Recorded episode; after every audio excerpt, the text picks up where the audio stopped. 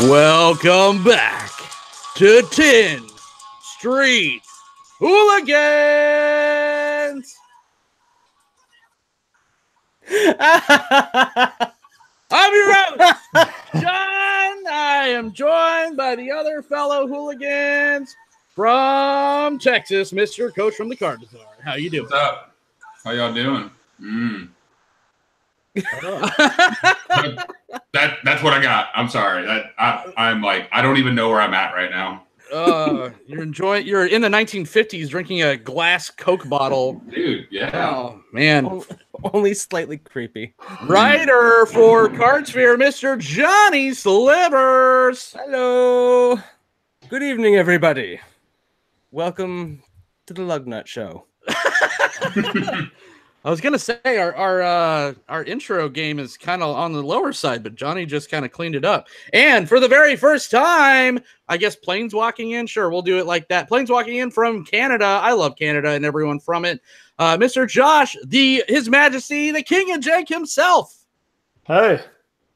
Oh wait, no, I gotta say my thing. It's hello, hello, hello. Yes. Oh. Oh, I fucked that one up. yeah, Johnny saved it, and then oh, Josh screwed it up. It's okay. Ruiner. Ruined man. it. Thanks for coming Don't on, worry. sir. No, no the sh- problem. The fans aren't mad, they're just disappointed. That's Oh, It's true. Oh That's- man. you're a dad, aren't you? That's Yeah. a very yeah. parental line. I, I got Coach my, is a I got dad my of nuggets. on. yeah. Anybody want to Yeah, right. About right there. Mmm, nuggets. Mm. Mm. All right. The chat is already kicking. We already got the usual barflies in. Young Mage, uh, Eric Mancave is here. Temporal, Tim Bister, Trap is here. All uh, Warlord Hank, everybody is here, ready to hear us talk Jesus Christ. about stuff, stuff and things. But before we do that, I want to tell you why this uh, show's even happening, and that's because of cardsphere.com. That's right. If you have the paper magic cards, you want to buy some, you want to trade some, you want to sell some online, paper magic only, go to cardsphere.com. That's right, cardsphere.com for all your paper magic needs. Uh, I myself, as well as Mr. Johnny Slivers, are a big fan of Cardsphere. Yeah. They they're, they're good they're good people. Yeah, aye. Hey, hey, aye, aye. Uh, all right. Dean, Dean's here in the chat also. Mr. Cody from Fishcast and YouTunes is here. Coach, I'm sorry, I'm selling you show, short. You do like Card Sphere as well. Yeah, um, I really do. I mean, they're I, you know, writing that article and getting a free hat from Ted. I mean, that was that was pretty badass. So uh, yeah, I totally like them. Awesome. uh, Trep, uh, Trepexium said uh, Wedge and Abby send their best. Okay. I'll take your word for it. What? How nice of them. Oh, dirty. Perfect. Uh, yes. So if you if anyone's tuning in from Man Cave MT uh, Man Cave TV, I keep saying MTG. It just rolls off the tongue better. But it, it's kind of become kind of like the the Tonight Show. Uh, it- you know, with the late we're kind of the late show version of that. Uh, what when Eric's not being a dick and trying to you know have my co-host on at the exact same time. Yeah, I mean, that was a great show. I mean, it was absolutely beautiful. I mean, Eric was on point with his questions. That's, So, that's okay. This is what will happen. We just we get him on here, then we roast him proper. We'll be even. It'll be fine. We'll we'll schedule him for one of his time slots to be here, and that'll that'll do it. There That's you go. right. Yeah, you could- you could fucking keep him, Eric. Take them all. We I'll got just- you. I have Josh now. yeah. This this is really surreal. Like I'm watching the screen, but I'm like, oh shit, I'm on this. I gotta talk. like I think I think I'm just watching a tin street. I'm surprised I haven't started picking my nose or scratching my ass yet. Well, please do. It's only the highest caliber of stuff here. Uh, but let's kind of go down the line. Does everyone have a special? We already know Coach's special guest tonight, but you want to Yeah. talk about it a little bit? my special guest. I mean, nuggets and Whataburger spicy ketchup. I mean, dude, I'm freaking hungry. I'm starving right now. I'm like, I put like 25 nuggets on my plate and warmed it up to like five minutes. And mm. oh, by the way, we're like big fans in Texas of Mexican Coke. So if you see that, There we go. yeah, it goes it goes great with chicken nuggets. And yeah, I mean, that's what I, that's what I'm doing. I mean, y'all just drink. I like have a feast over at my place. That's How- wonderful. Is how- is it whoop. Is it specifically from Mexico? Like, is there something is there something different about the Coke recipe for It Mexico has more. versus It has like US? more. It has like more sugar, I think, or More it's like- natural sugar, yes. yeah, something like that. as opposed to that high fructose corn syrup? That us, Mm, Amer- that us Americans like. America. Mer, America. How, Uh, how old are your nuggets, coach? Because you said They you gotta are- heat them up. Yeah, that, well, because I buy them from HEB, so I buy them from the grocery store, so they're they're like frozen. So I like warm them up. Wait, That's- wait, wait, wait, wait. So the nuggets are, are frozen, but the ketchup is what you got from the fast food establishment? No, no, no, no. They sell them at HEB. They sell it at the grocery store. Whataburger has a deal with HEB to sell Whataburger stuff. So like you can buy Whataburger fries, Whataburger ketchup, Whataburger ranch, mayonnaise. Like they, you can get all the condiments at the grocery store. They have like an exclusive contract with them. What Uh, And all this this time, I thought we're talking about McDonald's. Um, I I feel like Mm. oh man. All right. Uh Johnny, who do you got with you? Or what do you got with you? Oh, I, I've got Long Trail. I'm still working through that case, so you know, Long Trail Ale, nice staple, tried and true. Okay. Uh, is that a stout or is it an IPA? Give us something here, Uh, Johnny. Come on. Oh, literally just ale, Long Trail, ale, Oh, Long literally. Trail Ale. All right. not perfect. IPA, nothing. It's just a straight up ale. Mr. the King. Mr. the King. Uh, I am drinking Laker Ice. It is proudly brewed in Ontario. It's a beer or bière if you're French. Oh. and it's uh, 5.5% alcohol. Um, piss yellow in color. And uh, tastes like a beer. But it's in a mason jar, so you get extra points Oh, for that. I'm drinking it out of an old peach jar. Oh man. That is that, so it's not even it wasn't even like a receptacle. That's literally like a jar of stuff from your fridge and you just turn it into a beer. Oh yeah, pretty much. I broke all the glasses in my house, so. Go Oh, Costco. we'll get that story later. Yeah.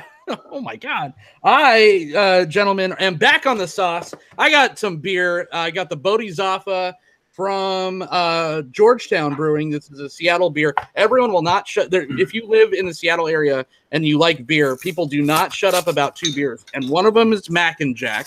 Mac and Jack is a African, I don't know, amber. It's kind of like a red. It's the most boring thing I've ever had in my life. Uh, so I probably just lost all my 10 subscribers saying Yep. that. But uh, Bodhizafa, I guess, is just incredible stuff. So I'm so happy to be back, not drinking wine or just straight up scotch or hard liquor tonight. I'm back on the beer train. So I'll tell you how this bad boy goes. This is an IPA, 6.9%.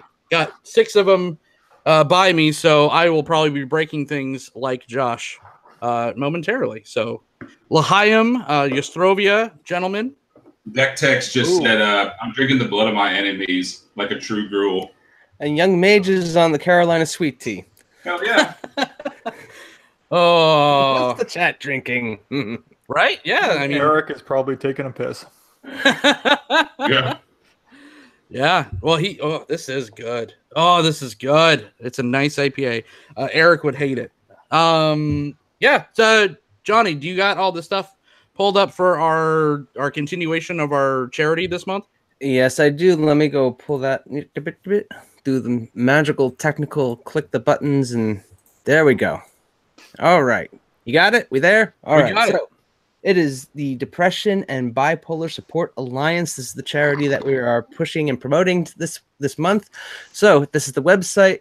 Uh, it's a very long website, so we can go. Th- I'll go back through and see if I can find the Twitter page. Uh, wh- Twitter, there you go. This is the easier one to find. The DBSA Twitter page. This is where you can go to get back to the website. Um, but they are focusing on all things related to mental health. And uh, let's go back. Yeah, go where we at? There we are. So you have your crisis alert hotlines and everything you need for that. Donation page here, all the questions, all the answers to those questions, newsletter sign up.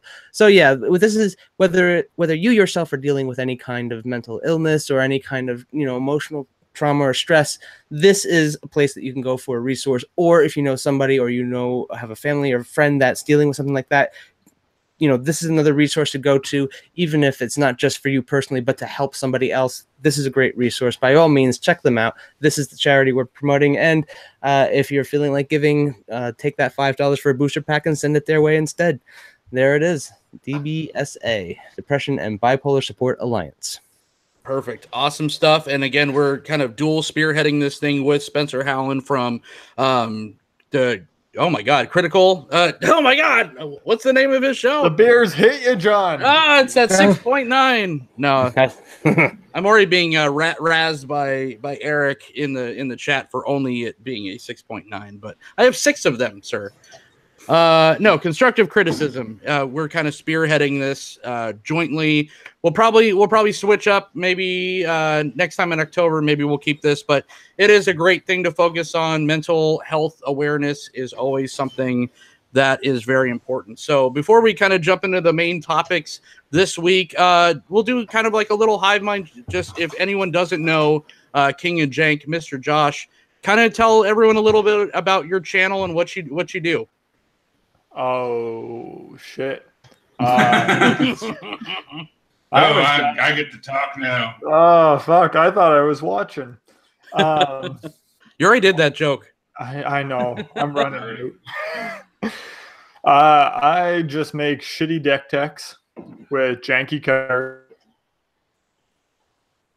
And uh, I open some packs. Sometimes my girlfriend hops on and helps. And I haven't uploaded a video in like a month. And I'm just really bad at it. I'm on 20 subscribers, blaze it. And uh, yeah, that's about it. So go subscribe. Uh, you know, And he even he even has the potato going. It's great. That you know what you were right on flavor. There you go. that was wonderful. Uh, well, you, you did make our list, sir. I mean, uh, you sell yourself short because if you like, uh, you know, just deck techs in general, he puts a great spin on it. Everything is super hilarious. Uh, the editing is is pretty clean, and the decks are nice and janky. So uh, he's selling himself short. Like if you don't know about Josh's channel, King of Jank, please go over and subscribe and share it around because we all need each other in this game, right? Thanks for having my back there, John. Mm. So Yeah. I sure as fuck didn't. We, we got we we got you for for the time being at least. For the time being, it's intimidation. I'm with Coach. He has over 5K subs, quality content. Yeah, that with don't- John, that don't mean shit. he has 700 subs, pillar of the MTG community. And I'm with Slivers, who has a really cool hat. And it's a lot. I, I love I love how that's scaling down rapidly. That was great. Yeah. You you got coach. He's got five grand. Johnny's got six, almost seven, and Johnny's got a great hat. That was He does great. the thing. He's somewhere. He trolls Well, around Twitter and gets banned from Reddit. You know. Yeah. I'm not going to lie. I miss your channel, Slivers. I Ah. I'm oh well I guess I need to I've been I've been brainstorming on something to do, I want to do something and now that we've been working with Hang Google Hangout and John's given me kind of like the breakdown of how to put that onto YouTube that was the biggest thing I didn't have a simple format to work with like on my MacBook Pro it was really dummied down and simple for people to just be like record quick edit go and then when I got into a gaming PC it was I didn't have the programming and I didn't have the time. So I needed something quick and easy, and this has become quick and easy. So I'm going to try doing something with Hangouts soon. I don't know. I'm thinking of a show name and I don't know what it's going to be. All right. So So you could you don't have to miss them for long. Hopefully soon. Yeah. All right, so let's talk. Let's kind of dive into kind of topic one. Uh, I like to talk about kind of because I know like eighty percent of people that watch uh, this show are content creators, fellow content creators, and I always like to kind of put a spotlight on that, not just magic, but of course, you know, we are a magic podcast, so this is very relevant to what we're talking about, and that's uh, I want to talk about Reddit. Uh, the, Okay. Reddit was the final frontier for me as far as social media goes. Um, you know, I, like everyone, I'm super old. I started with MySpace, that kind of died down. Then you go to Facebook, natural progression to Instagram. so on and so forth. I for the longest time I even said I'm not even touching Twitter because I thought that was ridiculous because I'm like, where's the pictures? Little did I know I could put little gifs on there, and now Twitter is my favorite thing ever. Reddit has absolutely zero appeal to me. I don't really uh, enjoy going on those kind of forums. It's kind of like a Tumblr or like kind of like one of those aminos, but just not aesthetically pleasing at all. And from what I heard, people scared the shit out of me, saying that it's just the breeding ground of just visceral hatred. And it's like, why put myself out there just to automatically get shit on? It's just, I, you know, let, we do this, but it's fun when people shut on us because it, they should, because we're crazy and blah blah blah blah. But when when it's just like, you know, just typing, it's it's just like it's like having a pager. It's like text messaging someone and, and just getting yelled at through a text message didn't seem very appealing. However, it's kind of a necessary evil when in, in, kind of the grand scheme of things if you're trying to grow your brand and grow your channel. So i kind of jumped into the deep end with reddit and i have been posting things. And so this kind of segment is just uh, us talking about does reddit really help? And you know at first I, I put some posts on reddit and you know it was just like links and i saw that they would go thousands you know like 2000 views and stuff but has that really translated into bringing people over for subscribers and views on the youtube channel i don't know so i did a little thing the other day uh, coach uh, put out his top 100 video and it was it was all completed it was it was you know he released it in segments and then he just released it as kind of a, a almost a feature length video so I I put it up on on the Reddit's. Sir, do you know what how many views that thing has gotten now? I could actually let me pull up the stats because how do you remember how much it got to? Like what it peaked at? Right now, it's at I, I think I believe it's at eight point eight uh, thousand views, and that's just I have zero followers on Reddit. I am brand new to the game. I think it's eight point eight thousand views does did that and that happened? When did we post that? Uh, oh, I don't remember. Um, okay, my external sources. So it says my traffic type that my external sources are 29%. Um, Reddit was 77% of that 29%. Whoa. Uh, And that was when it was marked at 1900 views. Um, so Reddit did a did a decent, a fairly decent amount. So let's see if that was 29, uh, let's just say 30% just to make it easy. Um, that is almost 600 views and about 450 views of that came from Reddit, I would say, like just doing some quick math, just doing some quick estimations. So I would say 450 views from Reddit for that. But if that's in the case of like the 8,000, 9,000 range, you're talking about four to five percent from these numbers, from numbers that I just did on the fly. So about four to five percent, which is a, it's not, you know, it's not a lot, but with me, like 450 views, that's a pretty good amount, like just from one source. Yeah. So I mean, I, I put on things like I put on the, the latest Hive Mind episode uh, with Cody from Fishing. Yeah. There and it's already hit 2.2 thousand uh, and, and we just did that one on Monday night. Mm-hmm. But I mean, I can only maybe equate 30 views to it. Yeah. So, you know, and it's coming from the same source. Like I said, think, put that in retrospective, you know, 2.2 thousand, you know, it, it's, it's not a lot, but people viewed it that many times and it's just a link and it's only gotten maybe 30 views or so. So it's strange. I don't know. What do you guys think? I, I know, Johnny, you just can't not stand Reddit. I'm I have I have mixed feelings on Reddit at this point. And I, that whole I did I did a roasting post on that one, the coaches 100. Um and it got me a 7-day ban from Reddit because of what I posted. So actually what we're going to do is I'm going to bring that up because I thought it was hilarious, but I I actually kind of I I liked how it was handled personally. Uh go no, no, Reddit. Where is no? I still think you're an asshat for for shit talking about me. I mean, that was just that. Was, I thought we were friends. Now, now you're just making me question my friendship with you. All right, so let's get into this. All right, so I I had made this kind of roasting. I, there was this is part roast and busting busting coach's chops. But he does a great job, and naturally, I'm not gonna like not. I wouldn't do this unless I run it by him and show him. And they, you know, I got the green light for this. So Yeah. Part of it was a roast, but it was also kind of this thought experiment because uh, Rudy had posted Rudy from Alpha Investments. He did his 150,000 questionnaire kind of thing, and and one of the things he mentioned is on Reddit, it seemed like negative comments about his channel would stay up, but anything positive would get shut down or blocked or just deleted entirely.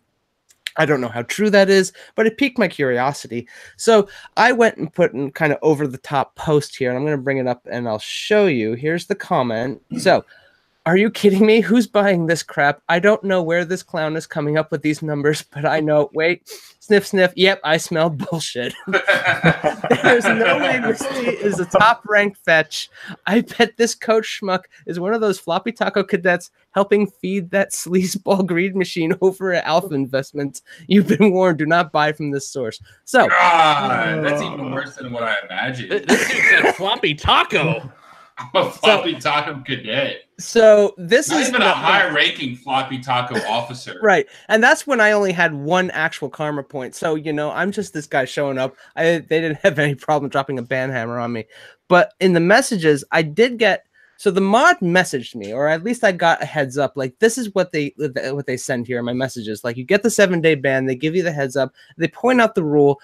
Regardless of how I feel about the rule, I did appreciate the fact that they they bring this to your attention. They're like, if you mess up on a rule, Reddit shows you. It's like, here's the rule for this forum, and that's just the MTG subreddit. So that's what's going on. They have a series of rules. I'm sure I haven't looked at them. They showed me this one, and I'm sure there's more. And at some point, when I get more involved with Reddit over time, I'll go and check them out and make sure that I don't cross those lines. Usually, I'm not going to be acting like a kind of cantankerous asshat here, so that's not my mo. But I was, we wanted to see what happened. We spun the wheel. This is what happened. So it was a pretty. I either one of three things happened. I think either the mod saw what I was doing was just this flamboyant, over the top, being obnoxious kind of thing, and didn't outright delete it entirely. Maybe they figured that I this is this is clearly I could have used worse c words. Let's say that. So. Definitely, you know, there are at least two I can think of that people don't like out there, and I'm not gonna I'm gonna call Coach a clown because he's a friend. Yeah, that's what we do. But ultimately That's ultimately, how we roll. That's how we roll in this. I thought you were gonna say it, man. I thought you were gonna say it. I was like, don't say it. no, no, no, I'm not gonna say it. But um, I'm not gonna say that thing. Yeah, It's a trap. anyway, so all right, so there's this is what my Reddit experience was like. I'm gonna eat the seven days. I'm not worried about it. I get it, you know. And some of the com and it's funny because I went back through and like people are commenting on it, and I upvoted everyone's comment on that. I didn't care. I, I even upvoted the mod. So I hope that sends a little kind of a signal. Like this is nothing to worry about, kind of thing. I don't know. It's text form, but the thing is, the responses to it were you got some of these responses you don't get context. This is a great example of understanding that a text format doesn't give you context. So this is where you can see. Uh, let's see. Uh, how holy cow! I wish I was in my, all this stuff right here. I like this one. Dan, talk about taking the troll out of vitriol. I, that, I like that one. So, but you know, you don't get the whole picture here. Like I'm going in with this as a joke, and people are clearly taking this as vitriol. So it's a great example of what happens when you don't have the full picture and text format is one of those things where you don't you don't know. You never really actually know what's going on behind the keyboard. So it's this is where it's important to take a mm-hmm. step back. Reddit mods do their thing and they were on me in like within 20 minutes. I got they they dropped the ban hammer on me like that. So either a word oh. that I want some key phrase I put in there, put a flag on it, and it was brought to someone's attention. They just did it right there and then. Who knows? It's a thing. So that hmm. that's kind of like as far as Reddit goes. I know I hear a lot of this idea that there's this arbitrary enforcement of rules and policies, and I don't. I hear I've heard that, and that's why I've stayed away. This felt less arbitrary. It just felt like there was a system in place, and even if I don't like the rules to this subreddit, I at least can look at this this experience, be like, okay, they had a system in place. They showed me where I messed up. At least they kind of go went through some checks, and that's the part that I can appreciate. And that's you know, this is just one example. I'm sure there's bad examples too, but this is an example where Reddit is not a total garbage fire. Uh, they took something that was clearly over the top and they shut it down, and they still left it there as like an example. That's where I think maybe they realized I was just messing around a little bit. So that's that's that. I think if it was really bad, they would have probably completely erased it and scrubbed it off of there entirely. Well, here, here's that. I mean, that's a little bizarre because they didn't scrub it, but they still gave you a set, a week ban. I'm I'm a casual I'm a casual user. I'm not like I've got one karma point and hardly no comments. They I, they probably can look at my activity and know that I'm only just popping in. So a seven day ban. What are they, What am I going to do? I'm not going to fight it. I don't care. See, But- and, and I think what was it yesterday? I posted I posted something on Twitter, and you know it got a, a few chuckles, and, and it's it's really it's kind of harmless. I don't hold on, I'm trying to. It, it was pelt collector, so I put Tom Hardy as the pelt collector. If you go. anyone knows, if anyone's seen the Revenant, he's just trying to get them pelts, you know. So I posted this on on uh I know I'm not as high class as uh Johnny Slivers over there. Uh but I posted this picture on Reddit on the main feed. Oh, there we go. Uh it looks a little bit better. And I said and and I just tagged it um now this is a magic card. And I, it did not get pulled. It did not get ba- I did not get banned or anything. But if you go look in there, I pissed some people off.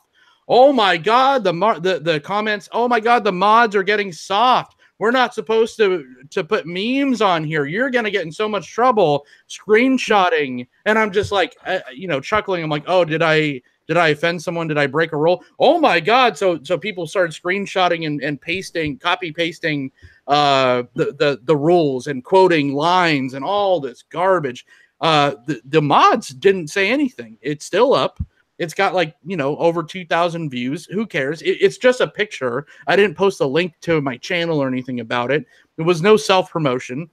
It was just funny. I even got accused of being uh Kiwi. They're like, "Oh God, Kiwi's back," and I'm just like, "Oh." it's the we're not allowed to do memes here so it's just no fun at all but it's just it just kind of sucks because it feels like I, I feel like some stuff that i put on there you know like like i said i put um like uh fishcast the fishcast uh hive mind that we just put up it, it it didn't move the needle at all on that i put up uh the Talarian uh hive mind that i did it got uh, like so embarrassing reddit views that I just took it down. It, it's insane. But then you put something like like coach's thing up there. It's got eight eight eight k. You put something like I, I've been putting my other movie stuff on there, and it's going. Like I put my Quentin Tarantino director's cut on there, and it today like and that's that's like months old. That that particular video. It went from like 65 views to over a hundred. Like it, it's almost hitting 200 now. So it's very arbitrary, uh, and I know that's a completely different subreddit. Josh, do you use Reddit at all? So I, I was gonna hop in there, and I my understanding of Magic Reddit was that if you're not Wedge, you're not the Professor, or you're not Saffron Olive, and and to a little extent Vince uh, from Pleasant Kiwi, uh, you just get downvoted the shit. You just get pushed below the fucking waves of altars and bad uh, like uh, online buys and all that shit that comes up all the time, misprints, and you just get wiped off the face of Reddit. Um, that that's my experience with it. So I, I haven't posted any content. Sometimes I'll post uh, content in comments of other stuff, like oh, if you like this, and check out my thing here. But again, normally I just get downvoted to shit to the point where the little karma I have on it, I I don't want to risk it um, not that I use Reddit a lot, but again, if I end up in a situation like Johnny, where I do post something that I think has value, I don't want them to just ban me because my karma's in the gutter from all the downvotes. Yeah. Wait, So, so what happens when see when I posted that troll post mm-hmm. was was I had one karma after the fact and I I had gone and made a few other comments after that before they had mm-hmm. banned me and then I got I guess I'm up to 2 points of karma after that post. So what does that mean? oh, It's like maybe a weird Rubik's cube. maybe I'm misunderstanding. I I always thought that if you got downvoted, your karma went down, and I Well, I thought thought I that's usually I thought that's usually what happened. Well, once you get downvoted to a certain point, you don't even see hmm. negative anymore unless it's on the comments. If it's on a post and you get downvoted to oblivion, you just show like a goose egg. So I have, and a lot of my videos that I put on there, I I have been just flat out goose eggs. There's been some exceptions to the rules. I think the, the highest one was Coach's video, and I think it's sitting at like 35. I, I did another thing for like a ghost story, another movie thing, and that's in like the high 20s still. Um, but I think once I, I've never seen that affect my karma. It's just the only time that I see hits on karma, I see more hits on karma if I post something, say I post a link and then you know then it will it will tell me to like i'm a child it'll tell me to i'm on timeout for 10 minutes and saying i'm doing it too much. So i'll wait you know kind of twiddle my thumbs and then i'll post another link and then my my karma will go down. They don't like that but if i post a link with like uh, like one of the subreddits that i use is like a 650 word minimum. So i have to like really write uh like an article so to speak for free. Um, but you know you're trading it in for the exposure i guess. So I, I posted that and that jumps your karma up. And also interaction on your post like like if you're if you post something and then it gets upvotes and it gets interaction i think your karma raises. But if if they just downvote you to oblivion because everyone does on the magic community. And josh you said professor but i think i think i think reddit i, I think the reddit mods hate brian i think they hate the professor um, I don't think I, I think you know, of course, his fans are there, but I I I see them like he posted something when he did that interview, and they just kind of clipped him and they kind of turned him into kind of something he wasn't, and he got really upset about it. He wrote this big old long rebuttal. Well, that got uh, wiped from from the Reddit's like like that. Uh, Reddit mods has something against him for some reason, but Are yeah, you talking about the interview from the from the New Yorker article? yes, Uh, That article was just that's a probably a whole other show topic entirely. But that, I feel like that article ended up being discussed on NPR as well, and I listened to that one, and I did. I, I just I don't know that whole article. I got this weird.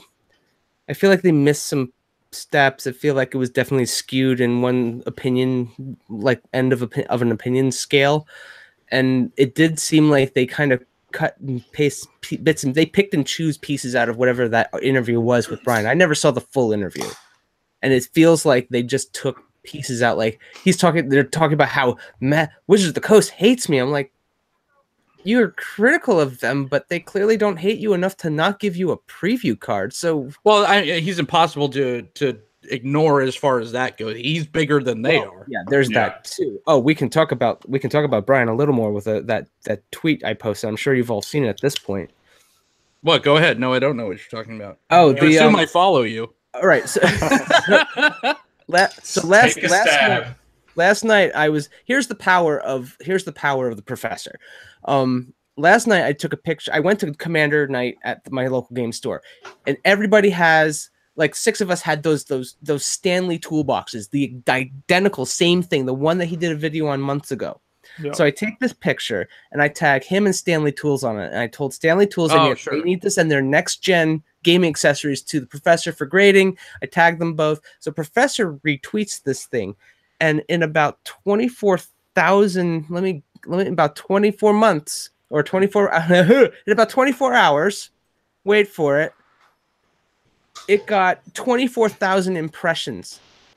Jesus. That man has that man has some sway in the community that I don't think we can take for granted. He has 74,000 followers on. Yeah, uh, just on Twitter. Never mind the three hundred and something thousand subscribers on YouTube. Sure. So my little old tweet of a picture of my crew at my local game store went and nailed down 14 retweets. It cross and pairs. You've got 2,600 engagements with the tweet. That's that is almost that is a big piece of that is Brian. That's a big piece of Brian. He saw something. It was fun. It was a great promotion of the actual product that he did a video on, and it soared. I don't. I've got 350 something followers. I don't get this kind of traction.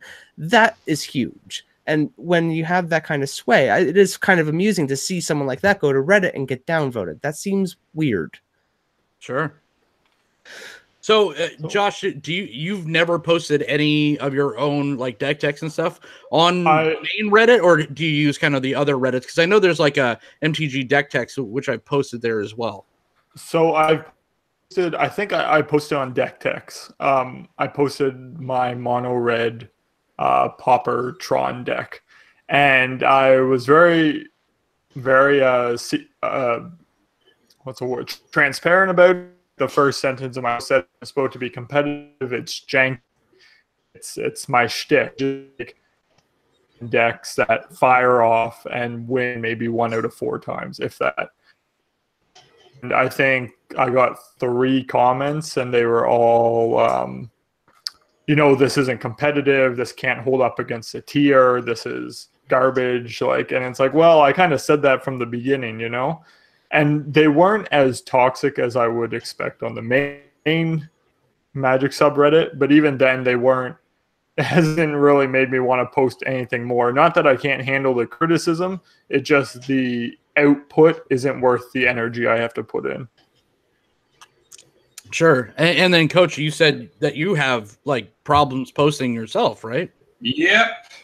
I I get shafted, so uh like but I think with me it's like, you know, I post something and it just it doesn't even show up. And I think I have enough karma and all that stuff, but it's just like I don't know what the hell's going on. So I'm probably like shadow banned or something like you were saying like earlier.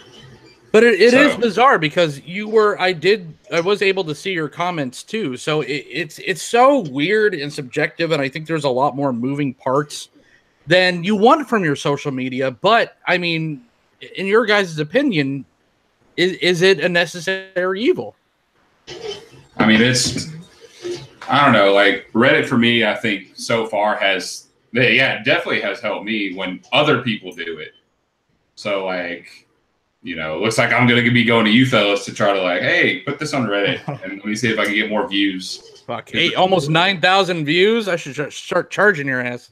I mean, you, I mean, you can. I mean, I don't know what you. You know, I probably can't pay you in like physical dollars, but I Well, mean, nuggets. It's- Have you seen all the shit in Coach's office? He did a tour on Eric's channel. You could pay yeah, him I for a mean, view.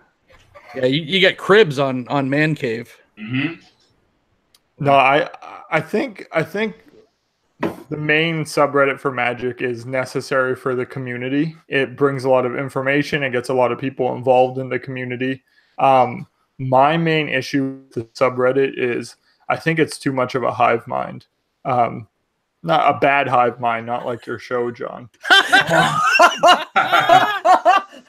Uh, often duplicated, always better than my own show. Yeah. Um no, I think it's I think and like I said, I don't use it too much, so I might be just uh, making wide sweeping judgments. But it's just it seems if you have an, any thought or any criticism that goes against um, the main thought process of that subreddit, you won't be heard. You post it and your comment gets like negative 30 karma or whatever the fuck it is. And you get you get like uh you get like uh mashed up like you can't even see it you have to click on the plus sign to see it and then you get a bunch comments that are saying like oh you're a shitty person like why the fuck do you talk um and it's like why why should you why should anyone receive that when they're just voicing another opinion like playing devil's advocate you need knowledge to like grow and if you can't and if you can't see the other side of an argument and gain that knowledge, you're just going to be stuck in this stagnant pool of your own thoughts. Well, and I feel like that's what the subreddit is. It's just this positive feedback loop of negativity. Well, like I've been like I'm like I've been telling like you know whenever I have talk with Rogue Deck or whenever I talk to Kevin, I'm just you know Who's leaving chat it- right now? yeah. So if Kevin wants to like you know talk you know wants to like kind of defend me on this one, but it's like it's like every time I'll talk to Kevin, I mean that's one of the things that gets brought up is like if people know like you know since I'm in Texas like like in the like kind of like the deep south like not as deep as like Efren obviously because he's like like you know like four feet away from the Mexican border, um, but if anybody knew like my politics or how I leaned in some in some areas, like people would probably not talk to me because you know I I come off as a very different person, not just personality wise, but just like how the way I think about like our society, and you know, it's you know like there you know if me and Manosaurus, like me and Wedge, were in the same room, like it'd probably be a yelling match or like we disagree on probably everything. Wow, and I would, take.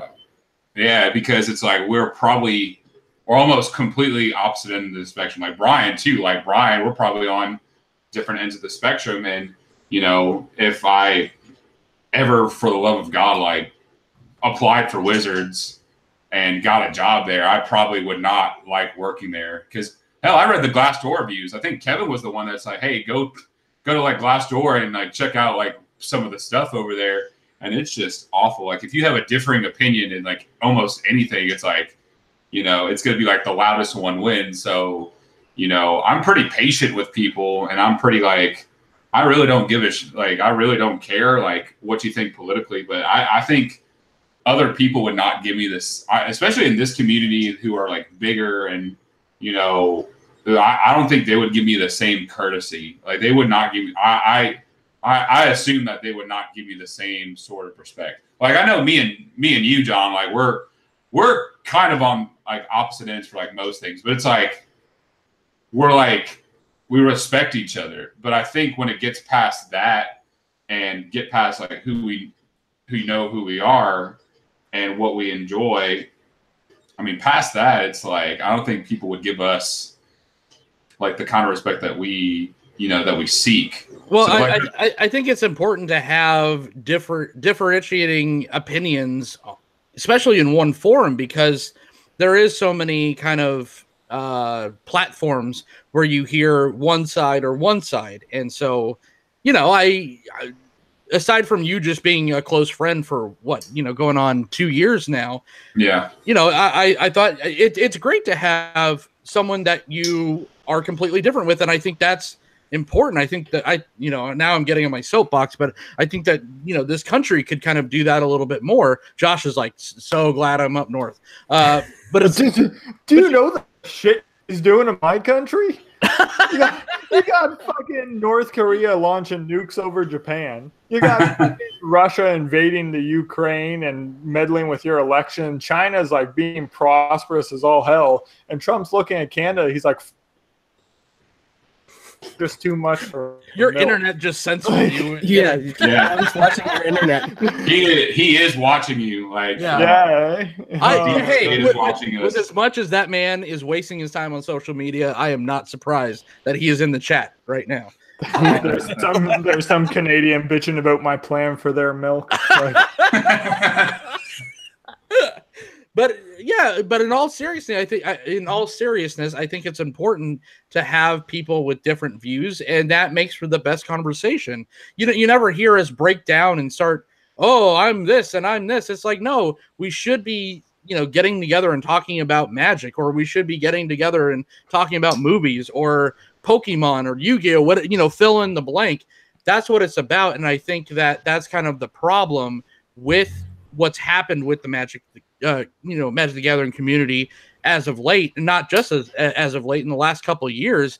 It's people have just been so loud and obnoxious with their politics. It's it's hard to kind of drown it out. And uh, you know, and, and as a side note, we now solve the mystery why Tin Street Hooligans is never getting a preview card. But well, yeah, but it's, but it's like everything likes to be, and and what I've narrowed it down to, I believe, you know, I was talking to one of my students about this, and you know, government eco, that I think the problem is, is that nobody wants to, nobody wants to be wrong, or nobody wants to admit being wrong in front of someone else, or nobody wants to change their mind in front of someone else because not only is it like a sign of defeat, which that's not how it should be in a conversation, but not only is it defeat, but it's like at the you know at the same time, people who you know concede to who do end up conceding to the boy, the, the person just who has like won the so-called conversation just keeps berating this person,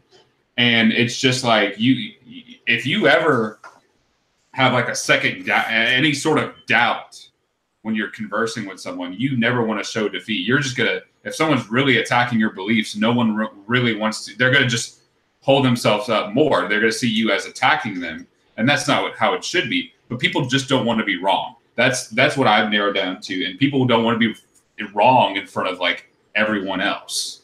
So I I think like when you have these issues come up, you know, and like differing opinions, you know, when people comment back, it's like, oh, you're wrong, and just no reason or whatsoever. Where it's like, you know, it's just people are like real ugly to each other, and that we've lost our respect for we've lost our respect for humanity in some ways because we've politicized everything. Everyone needs to be right, and that's that's the problem. Like, you, it's okay sometimes to be wrong. The, the thing is, is, I know I'm right. I just don't rub it in your face, coach. ah, man. Johnny, do you want to touch this conversation Oh, with Dirty, Paul? dirty. No, I don't want to. I've, God.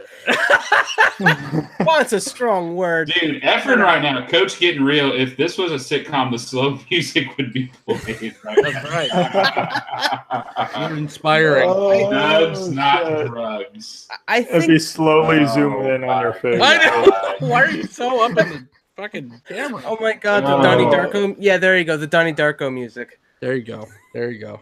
Uh, you know, th- I Oh. I'll see. Let me see if I can wrap this up nice and quick and sweet. It's, you know, there. Good luck. there's some of this where there's there's definitely this like human compulsion to not want to be wrong, but I I think part of it is.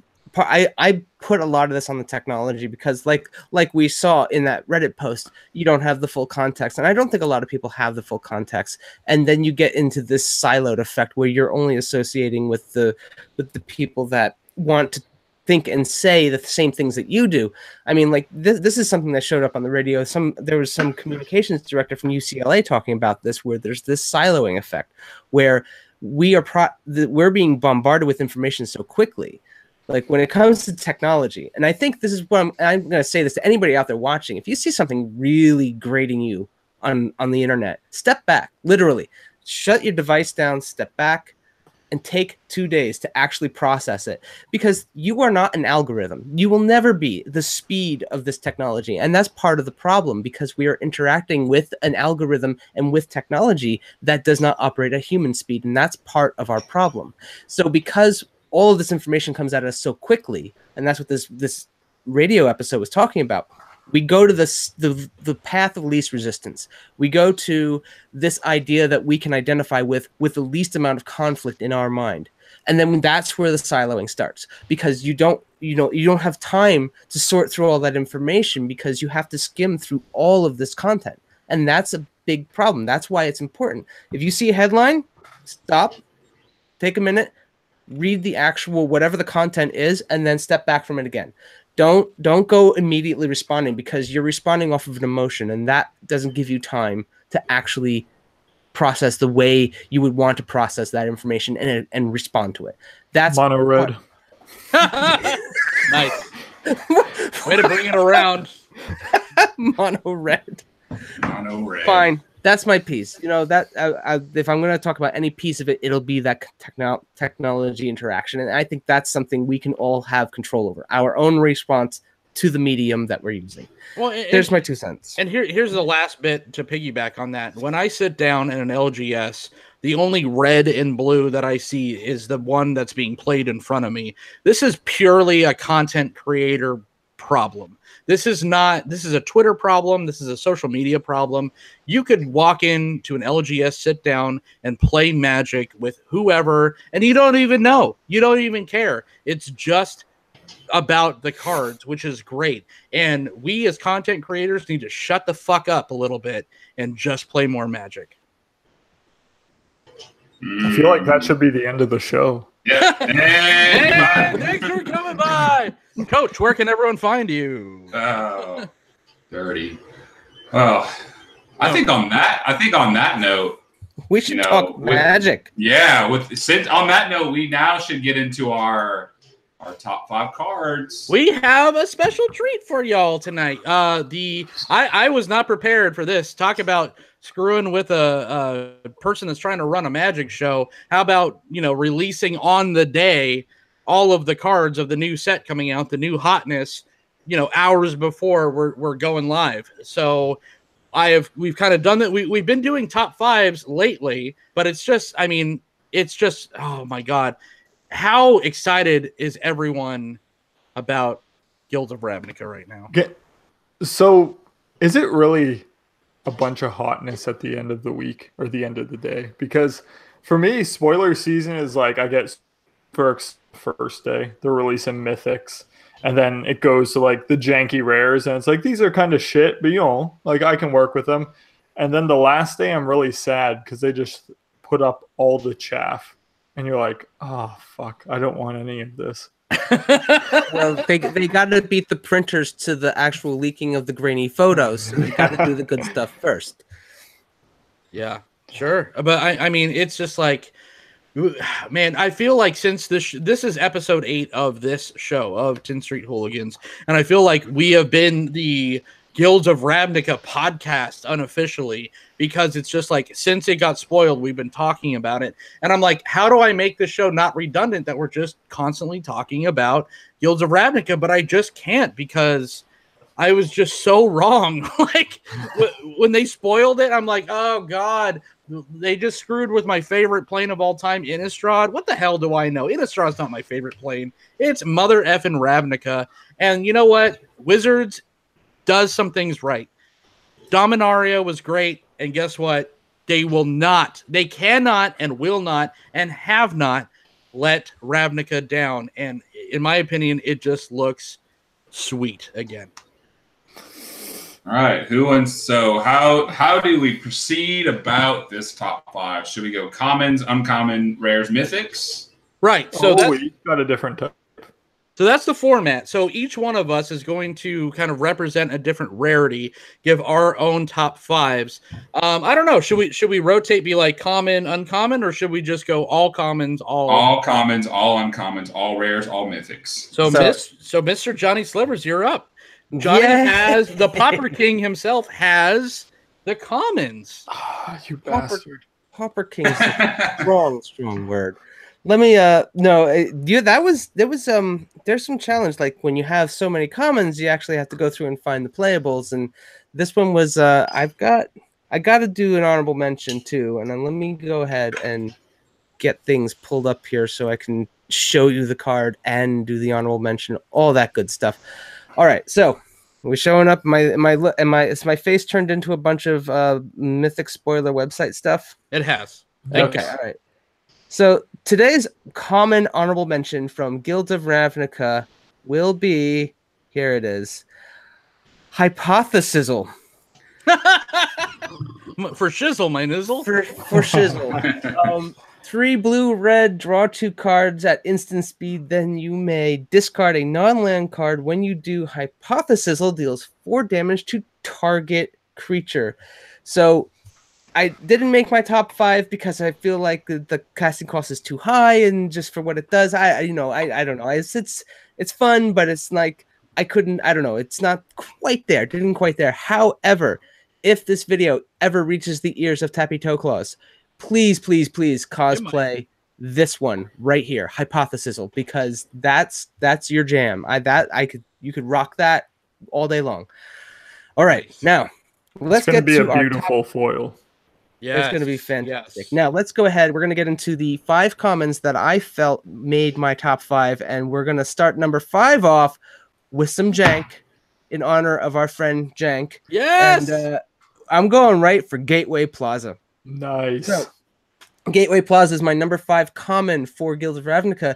It is uh, Gateway Plaza enters the battlefield tapped like a gate does. Its subtype is gate. That's important. When Gateway Plaza enters the battlefield, sacrifice unless you pay one. Blah blah blah. Add one mana of any color.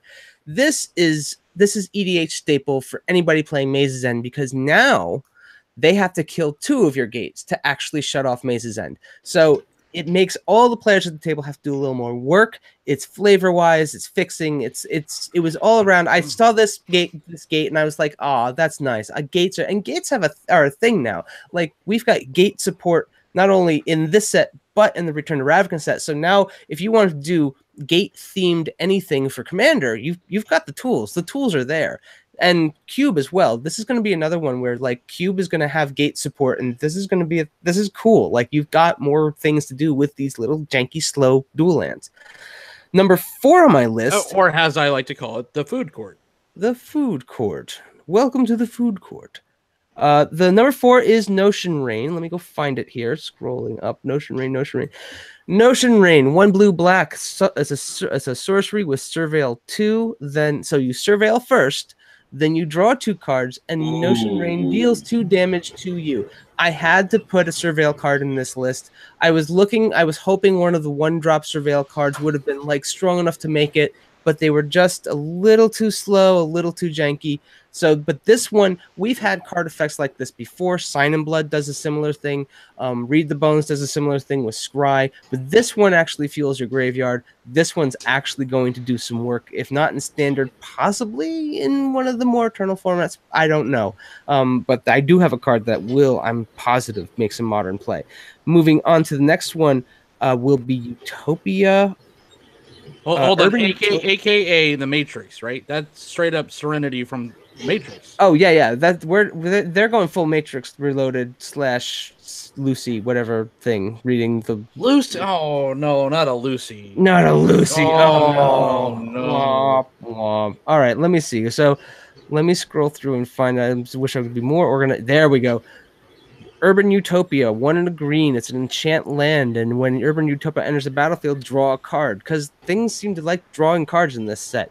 And then Enchanted Land has add one mana of any color to your mana pool. So I believe this is the lesser version of Utopia Sprawl. I'm blanking on exactly what that card. I think was Utopia Sprawl a one green or was Yes. it two? It It was was one one. green. Okay, so and I think it buff. I think it also added extra mana to it. So it's not your. It's not Utopia Sprawl, but at common, it definitely is great for drawing you a card with cantrip. It fixes you. So that made my number three. It's also. then- uh, oh, sorry. Not to Oh, go ahead. Go it's ahead, Jay. Also, a worse uh, abundant growth, which is the exact same effect on a one one green enchantment. And didn't Abundant Growth uh, cantrip, if I remember correctly, or no? Yeah, it's. Uh, I just googled it to make sure. It's you draw a card and Enchanted Land has add one mana of any color. So I mean, this is if anything, this will be this will be a limited staple, and then probably commander. Like if you need a redundancy in this effect, then you've got another piece that you can add to the deck to get the fixing. Um, going up to number two, this is this is my favorite removal uh, common out of this entire set, and I just I like the flavor of this card. I love artful takedown at, at number two. It's an instant speed two, blue black. Choose one or both, and that's my favorite part.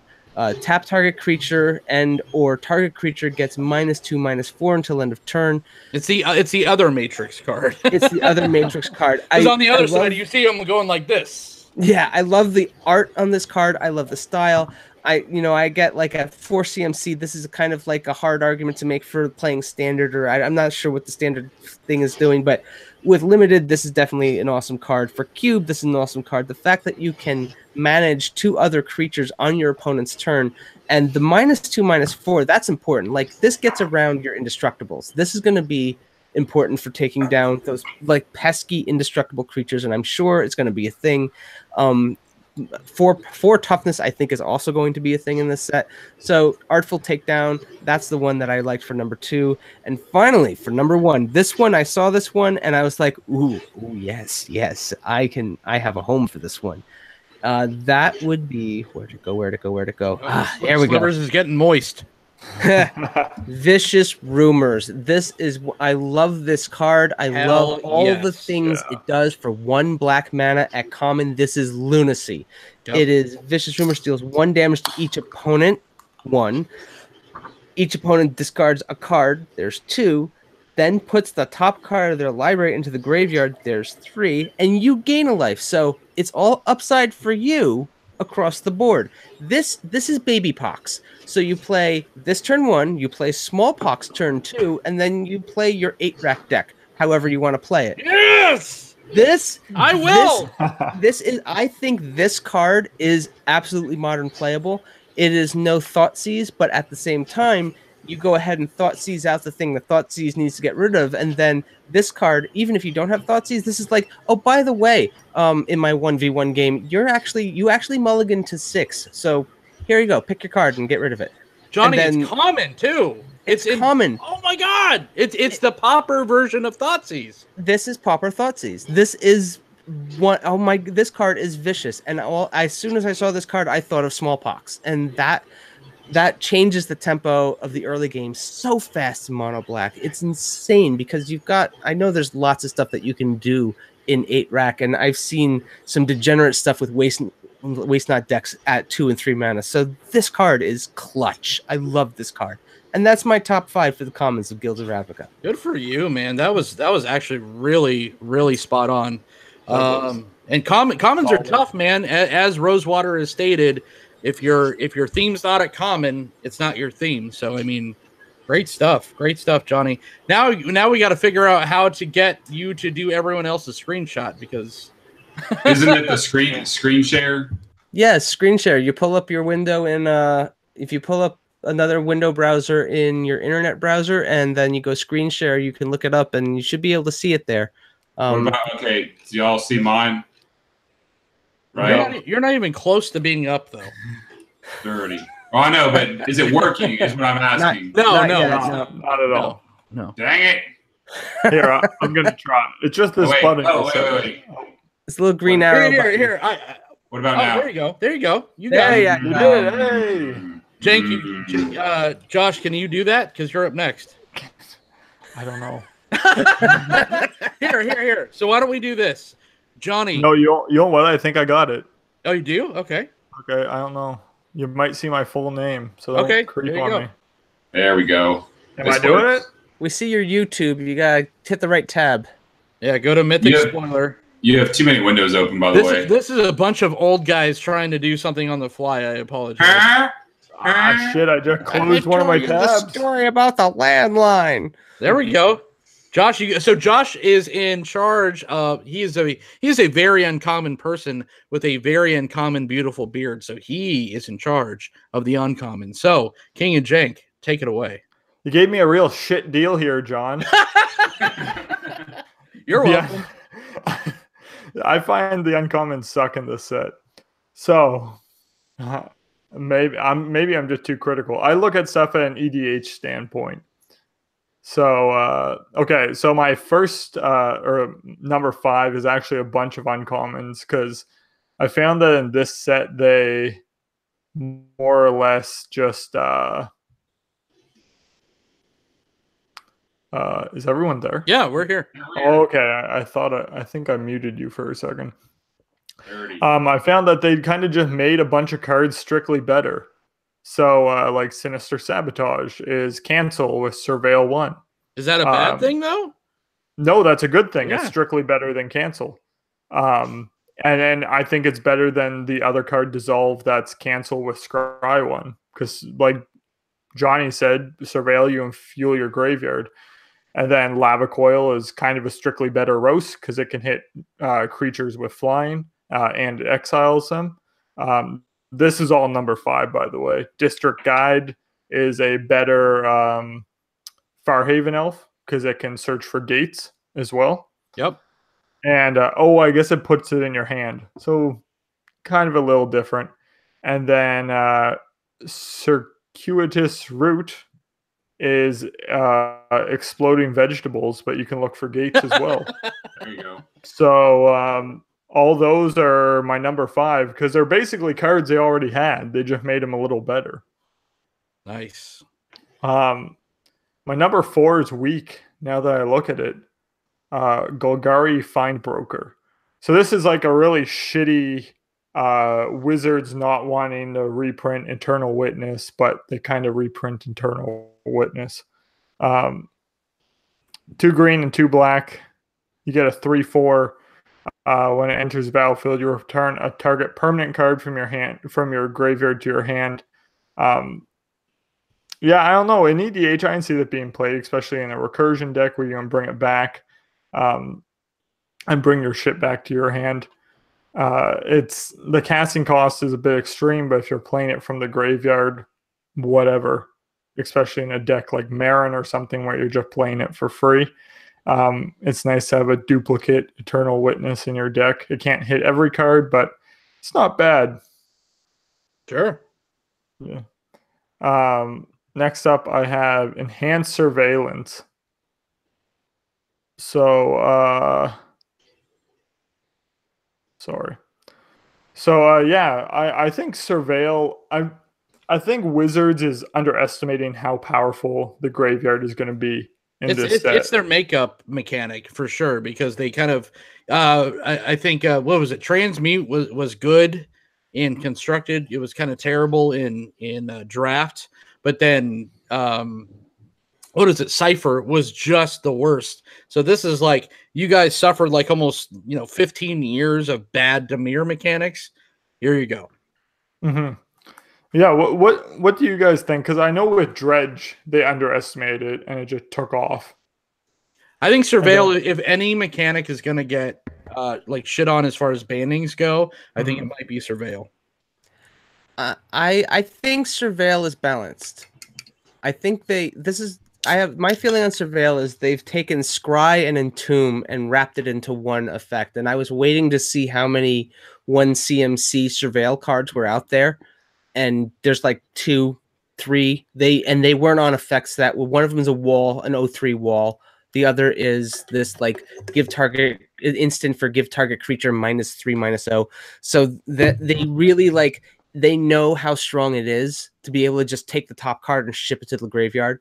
I, I think they balanced it out pretty well. Like you look at you look at Surveil. Surveil costs one extra mana for whatever the effect is. So that's basically you're not finding it on strong cards at a low cost. I think they balanced it out. And even then, anything that's costing two mana to do Surveil and have a relevant effect in a modern format, I think could see modern play. See, I, think it's like a delve where they completely underestimated it, and they're going to have to kind of nip some in the butt. We haven't played with the cards yet. This is purely speculation, and I, I'm not one of those weirdos that like print out pictures of cards and play it uh, before it's released. But it's just like I don't know. I, I have a feeling. I have a feeling this is going to be.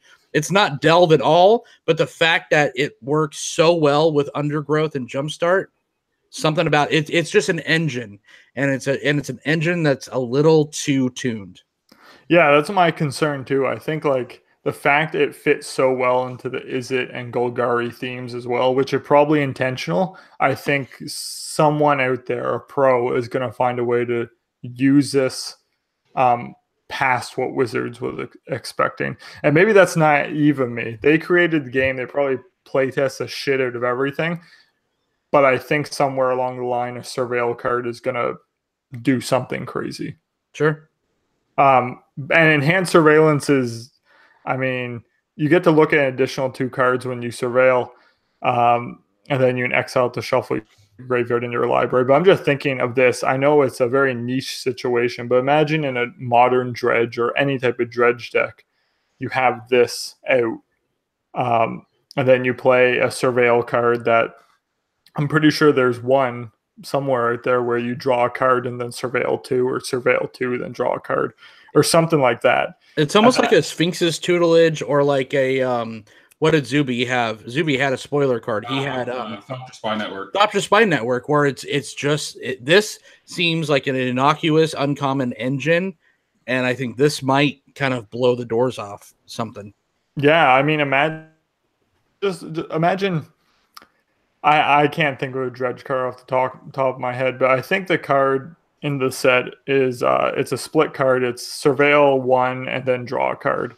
Well with this you get to surveil three. You can pitch three things in your graveyard. And then if you have something that's like dredge seven or dredge five or four whatever when you draw that card you do the dredge trigger and all of a sudden you pitch four more cards. So just by playing one spell you've pitched seven cards into your graveyard.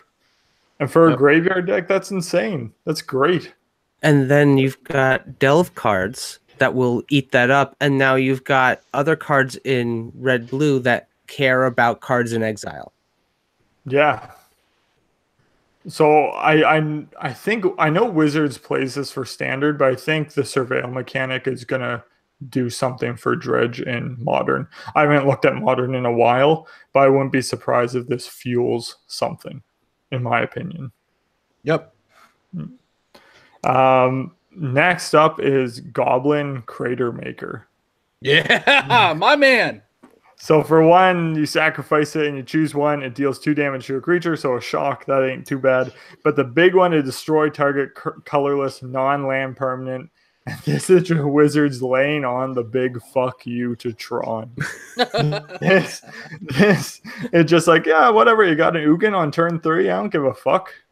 Turn three, Cratermaker. You know, like you don't have to tap it or anything. Turn three, they play their Ugin. Your turn three, you drop this, you pay one, you destroy their Ugin. That's insane. That's that's I don't want to hear any more complaining about Tron ever again. Oh No, God. I and I know tons of people hate Tron. I love Tron. I think it's wonderful. I don't play it. I can't afford that shit. Um, But just the idea that you have artifacts and you have green in one deck, like green's whole thing is kind of anti-artifact, and that the fact they just mesh it together and then there's put it in fucking Ugin and Karn, and it just it's crazy to me. I love that it can happen, and the fact people hate it so much, and how Wizards is responding to it, kind of makes me sad a little. And it kind of hurts even more that they're using a fucking goblin to do this. It is. wow, racist much? Yeah, this. Uh, shit. On to number yeah, that, two. Let's see what let's see what we're gonna pull up on number two. I'm I'm kind of curious to see what the best uncommon. so that was, so that was number two. The number one uncommon because number five was all those fucking strictly better ones. So number one is Plaguecrafter. Yes. Super flesh And- bag.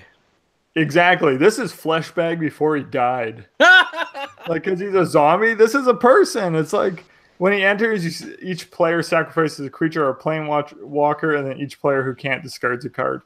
And this is just the so before i even saw this card i got a message from my friend when it was spoiled. I have a Meren edh deck that i've tuned to a toolkit deck. It's not expensive. It's budget but it does its job. It's not hard to do its job in a Meren deck and I run Fleshbag Marauder and Merciless Executioner, and I always have them in my hand when I play the deck. And my meta, my play group, fucking hates it. Hmm. So before I even saw this card, I got an email or I got a text and it said "fuck you" and your Meren deck and a link, and I couldn't click on the link because I was at work and I don't have Wi-Fi. And when I got home, it opened up to this card, and I just came everywhere. because this is You mean just you came to your computer to I go came, look? uh, at the sorry, is Rhino in the chat? I came to my computer and all over the screen. And Oh. it,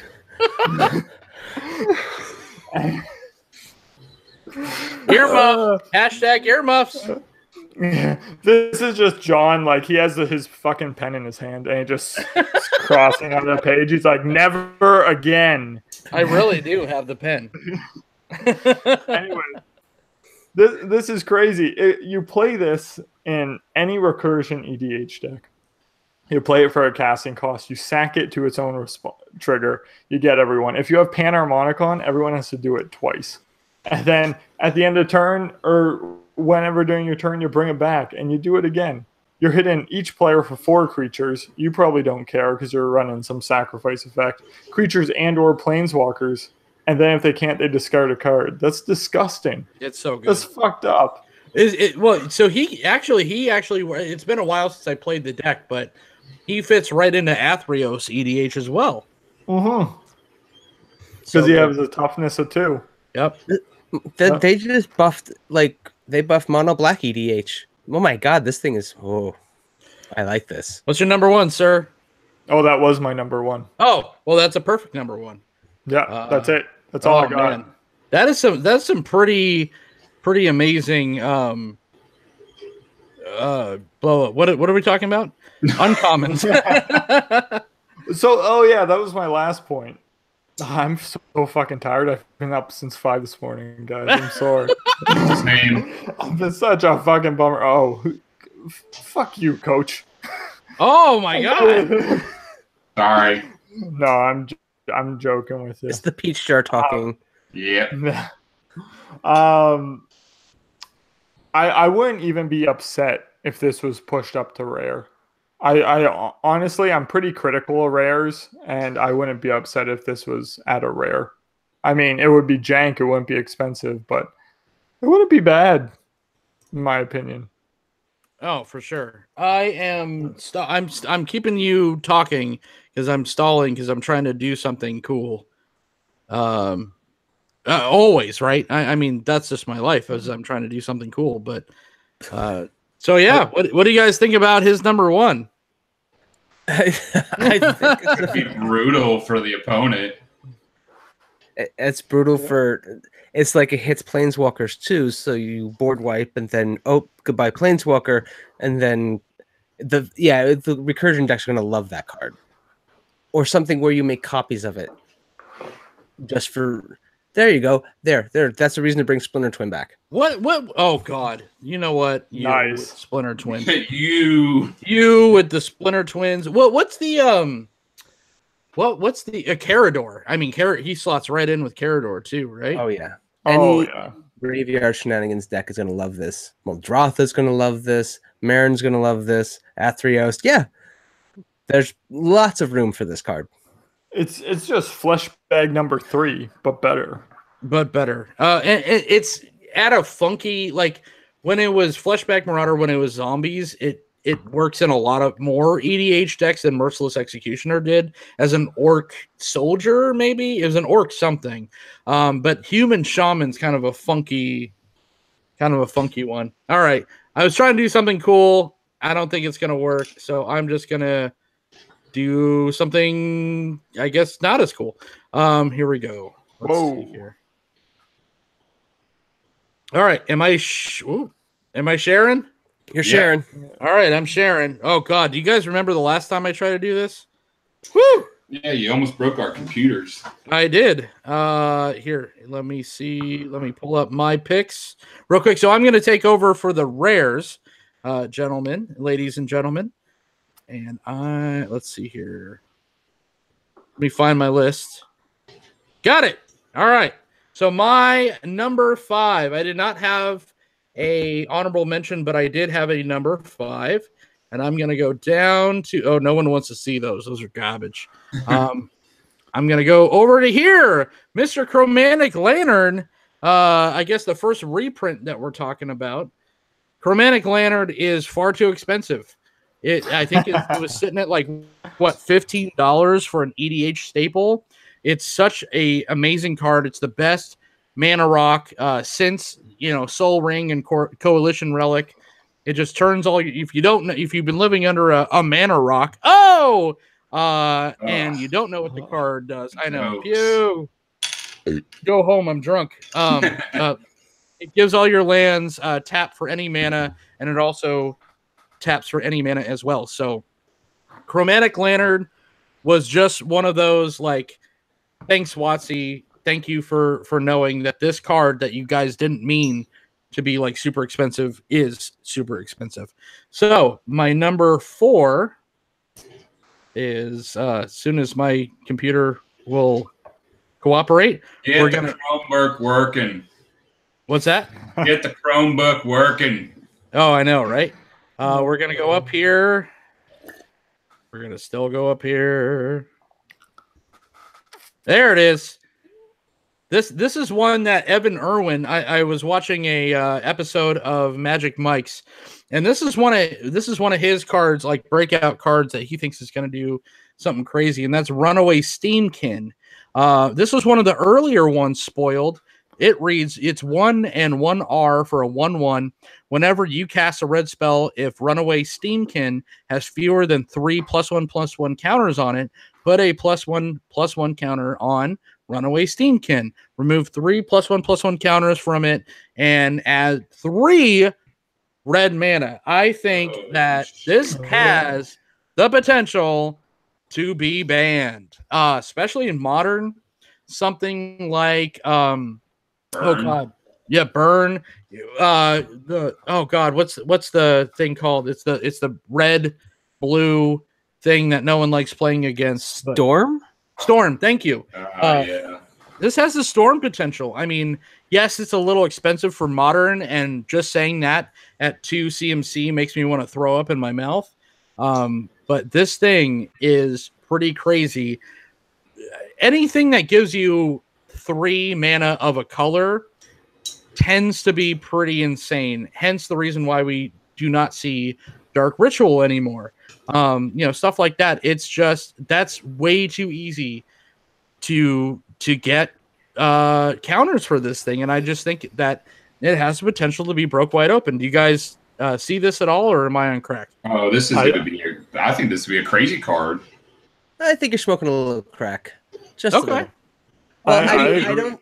You think I it's a good card, but I'm still smoking crack. Is what I think it's I think it's a great Steam boss. I think it's great in Mega Man. I see he was great in Mega Man, and then I think um no, I, I think the problem is the two the two CMC in Storms uh, like the Storm decks that I've seen when not that I can speak with any authority to modern, but I feel like this isn't where they want to be. Like trying to you have to waste you gotta kill a turn to get this out and then you gotta wait and that's storm wants to go off on turn two so they don't want i don't think storm wants to spend two mana trying to squeak out the value on this one. This this one i could see doing work in something where counters matter like if they need this could be that extra boost of mana for a counters matters deck but i don't know what that would be. Um i don't see it i don't think storm is the answer. I think there's it, it needs a home someplace else like maybe jund i or someplace that but it's got to be spells that are it's going to be one of those things where it's not so much that you're casting a lot of spells but you're ramping up your counter like a proliferation deck or something i don't know sure. i, think it's too slow for storm All I so agree I'm- with uh, Coach. I think I think it'll do something. I, th- Nice. I, I I never read it the full card. I didn't see that last bit about adding three mana. so as soon as, as, so soon as you Johnny's the only jerk in in the in the bunch, basically. I guess so. All right, so what's our number three now? Um, well, our number three uh, is mm, uh, this one's a pretty good one. It's it's a pretty low CMC. It's uh, Magic Wazubi. Yo, what's up? Surprise visit. what's up bro I just low key sneak in. How I do it. Hey, what's up, dude?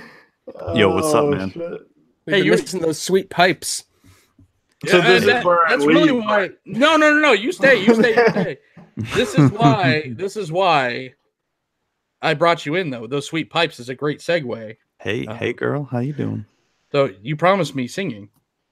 All right. Uh, what do you want to hear? What don't I want to hear? I'll sing whatever you want me to sing.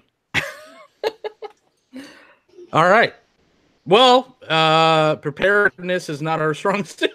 So let's go back to Wait, what's that? I don't even know what that means. I don't know. I don't know. Hey, thanks for joining us, man. Oh, no problem. Uh, the the band's still here, but you know, like Weezer, the bassist, you know, doesn't just get to come back. Jank still gets to stay. Would you be mad at me if I don't even know, never heard a single Weezer song before? don't Oh know who they yes, really I are. would. Oh I never, I never cared for them. wow. Not even on the radio. Ew. Probably. Pro- I probably heard him on the radio. I just don't give two craps about him. So there we go. All right. Point. You either, Coach? You no, I, Weezer? no. Are we talking? Yeah, we're talking Weezer. Yeah. Yeah, I listen to them. There you go. Mm. Uh, where's my where's my next card? I don't see it. Um, well, you gotta go through Scryfall. I mean, they're reliable oh man. or use the official Wizard site. This is terrible. Oh, look at you. That's actually a great idea. That's Oh, what here, I'm here for. I know what I'll do. This is what you're here for. Jesus. Man's incognito for a year. Uh where's the gold? Right here? This is gold, right? No, that's legendary. Oh my gosh, Where's the gold? Fuck it. this is fucking sad. Are we still live? Yeah. we are. All right, hold on. Christ. I know. This is what you guys I'm, get. I'm I'm gone for a few weeks, and this is what fucking happens. I'm watching the YouTube video right now, and just like the mythic spoiler site cutting in and out, just statically just moving up. oh yeah. Oh yeah. All right, here we go. Thief of Sanity. That's my next one. This guy is that one card that everyone played um back in RTR. I think he was Gatecrash. Uh god, I forgot the name of the card now. But it was really good. It was actually three hybrid. I think for a two three. So How about Nightveil Spectre? the numbers, Nightveil Spectre. It was a little. Uh, the numbers were a little bit better, but this one is just straight up bonkers. You got one, you got a blue and a black for a 2 2 flyer. Whenever Thief of Sanity deals combat damage to a player, look at the top three cards of that player's library, exile one of them face down, then put the rest in your graveyard for as long as the card remains exiled. You may look at it, you may cast it, and you may spend mana as though uh, it were mana of any type you cast it. It is, oh my god, there's so many checkpoints, uh, like safe checkpoints that Wizards is just like, nope, take it off. Take off the training wheels, just fuck it. Let's just play a crazy good Dimir card, and this is it. Uh, gentlemen, what do you think about Thief of Sanity? It's like that uh Gonti from Kaladesh, except like you could do it repeatedly almost. Yep. Yeah. I mean, in limited, this thing's gonna be really good.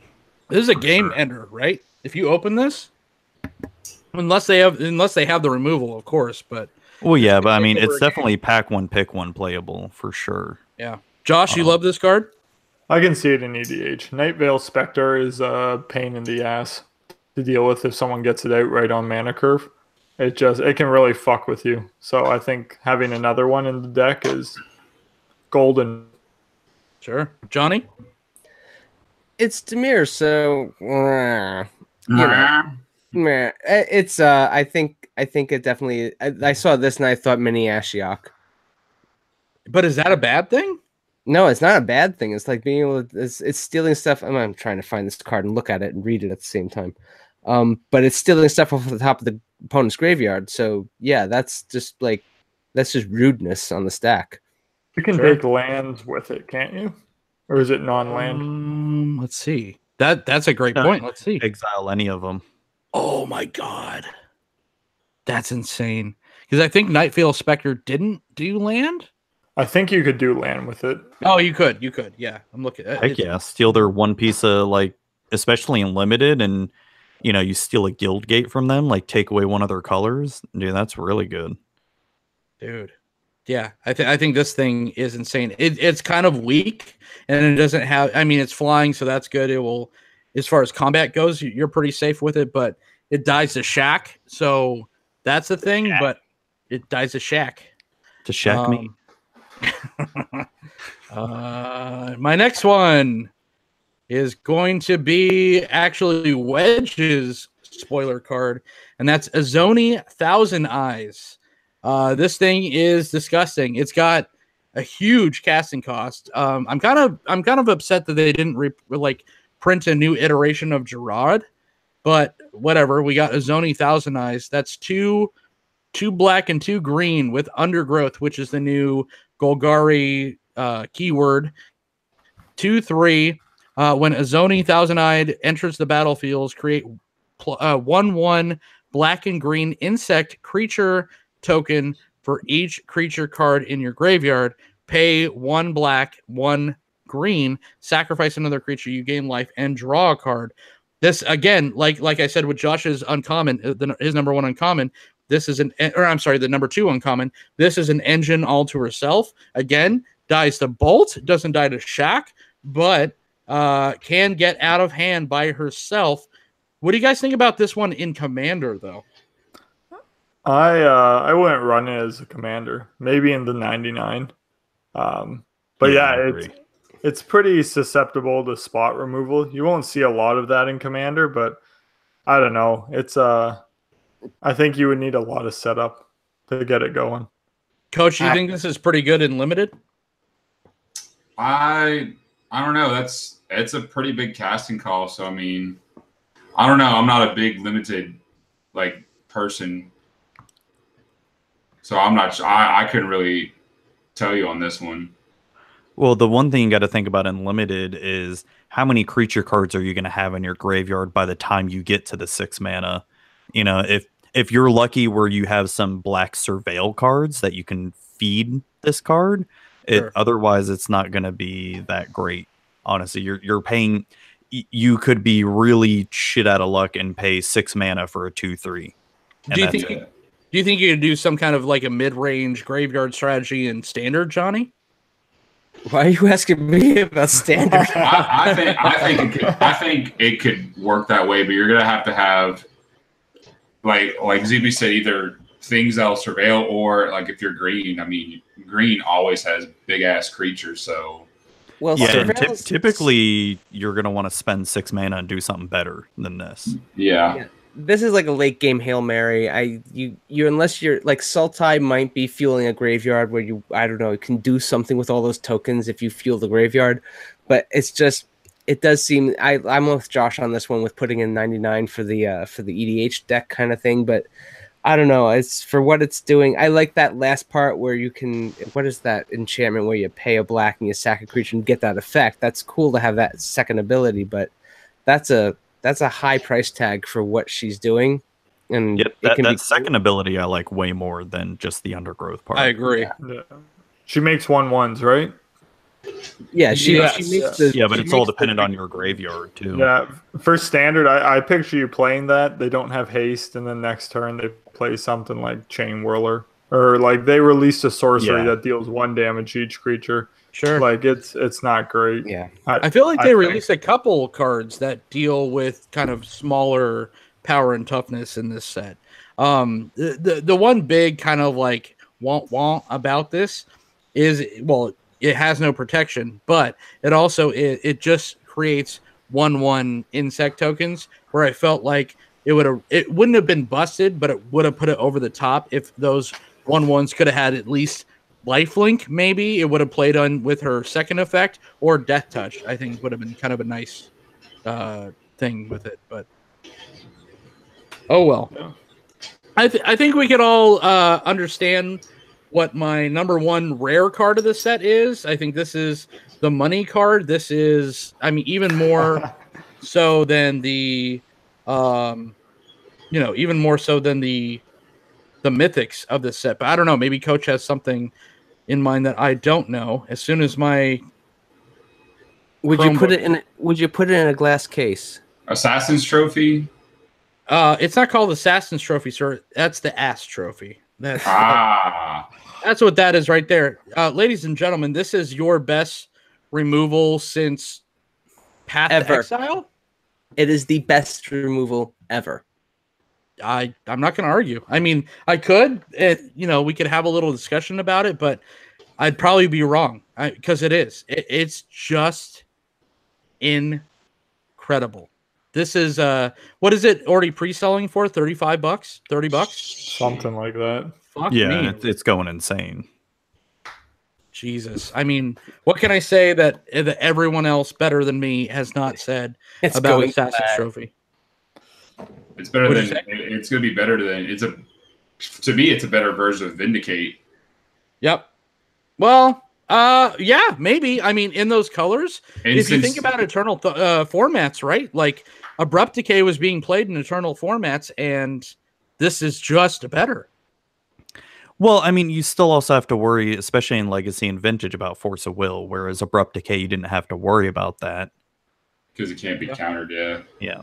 So in now, I'm not discounting that this isn't better than Abrupt Decay, but there's still going to be some instances, especially in Legacy and Vintage, where Abrupt Decay is still going to be better. Sure, I, I can see that. Is this better than Vindicate? Oh yeah, I I think Yeah. it is, yeah. For it's it's one mana cheaper, so hell yeah. and And it's it's- instant uh, speed. And better colors, in my opinion. Yeah, because no one likes white black. It's a, it's a bad guild. womp. Womp womp. But I- in, in all seriousness, though, as far as like eternal formats go, not just standard, um, you're 100 percent correct. Green, black, you know, you have dredge, you have other things that just this card is just going to be an all star for, and this card is already going to piss me off because it's going to be way too expensive. But- Josh, and this is going to be the premium removal and standard too. There's no doubt that people are going to be playing this. not Oh close. yeah, this this is. I mean, I'm excited for this card, but it's it's the card in spoiler season. It was like Fatal Push.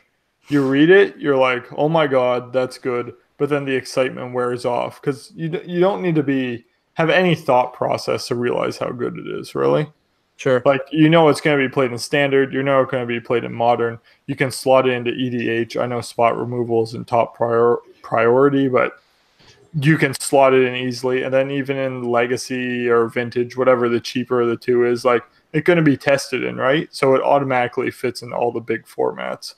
Yep. It's like it's it's good. You know it's good, but it doesn't have that excitement factor. At least for me. Hmm. Interesting. Um, Johnny. Um, I I don't know. It's all been said. He's at a loss for words. I'm just- well, it also puts you. 'cause You can also put your opponent into a difficult position where if they're messing around with their top deck, then there's like it is a may ability. The opponent may. This could, you can get some information out of the opponent too. When when you do this, and the may ability is go search up a basic land card, and they choose not to go search. Either they don't have any basics left, or they want their top card to show up and, and be available to them. So that kind of forces them to tilt their hand a little bit too. This card can do some come kind of kind of like behind the scenes work too in gameplay, as opposed to something like Field of Ruin where it forces your opponent to shuffle. Oh my god, they knew what they were doing. They gave like Seb McKinnon is the hottest uh magic artist right now with everything he was doing with that. like- So hot. he's so hot. He'll- shut up. he like as far as eh, the work he's been turning in with that like skull choir. Um, they they they put the the planeswalker stamp on that. Like that's gonna be uh, a, a major lore piece. They they knew what they were doing when they made this card. They knew that this was going to be the money card. I think they made it rare so people just didn't lose their shit. And if, if this was mythic, it would have been that kind of feel bad, like um the one from the only good card from Dragon's Maze. Oh God, what was it? Voice of Resurgence. Thank you, thank you. Voice of Resurgence. It, it would have been this set's Voice of Resurgence, but I think they made it rare instead of mythic for that reason. So, I mean, we all knew it was going to happen. That's the best rare in the set. It might be the best card in the set.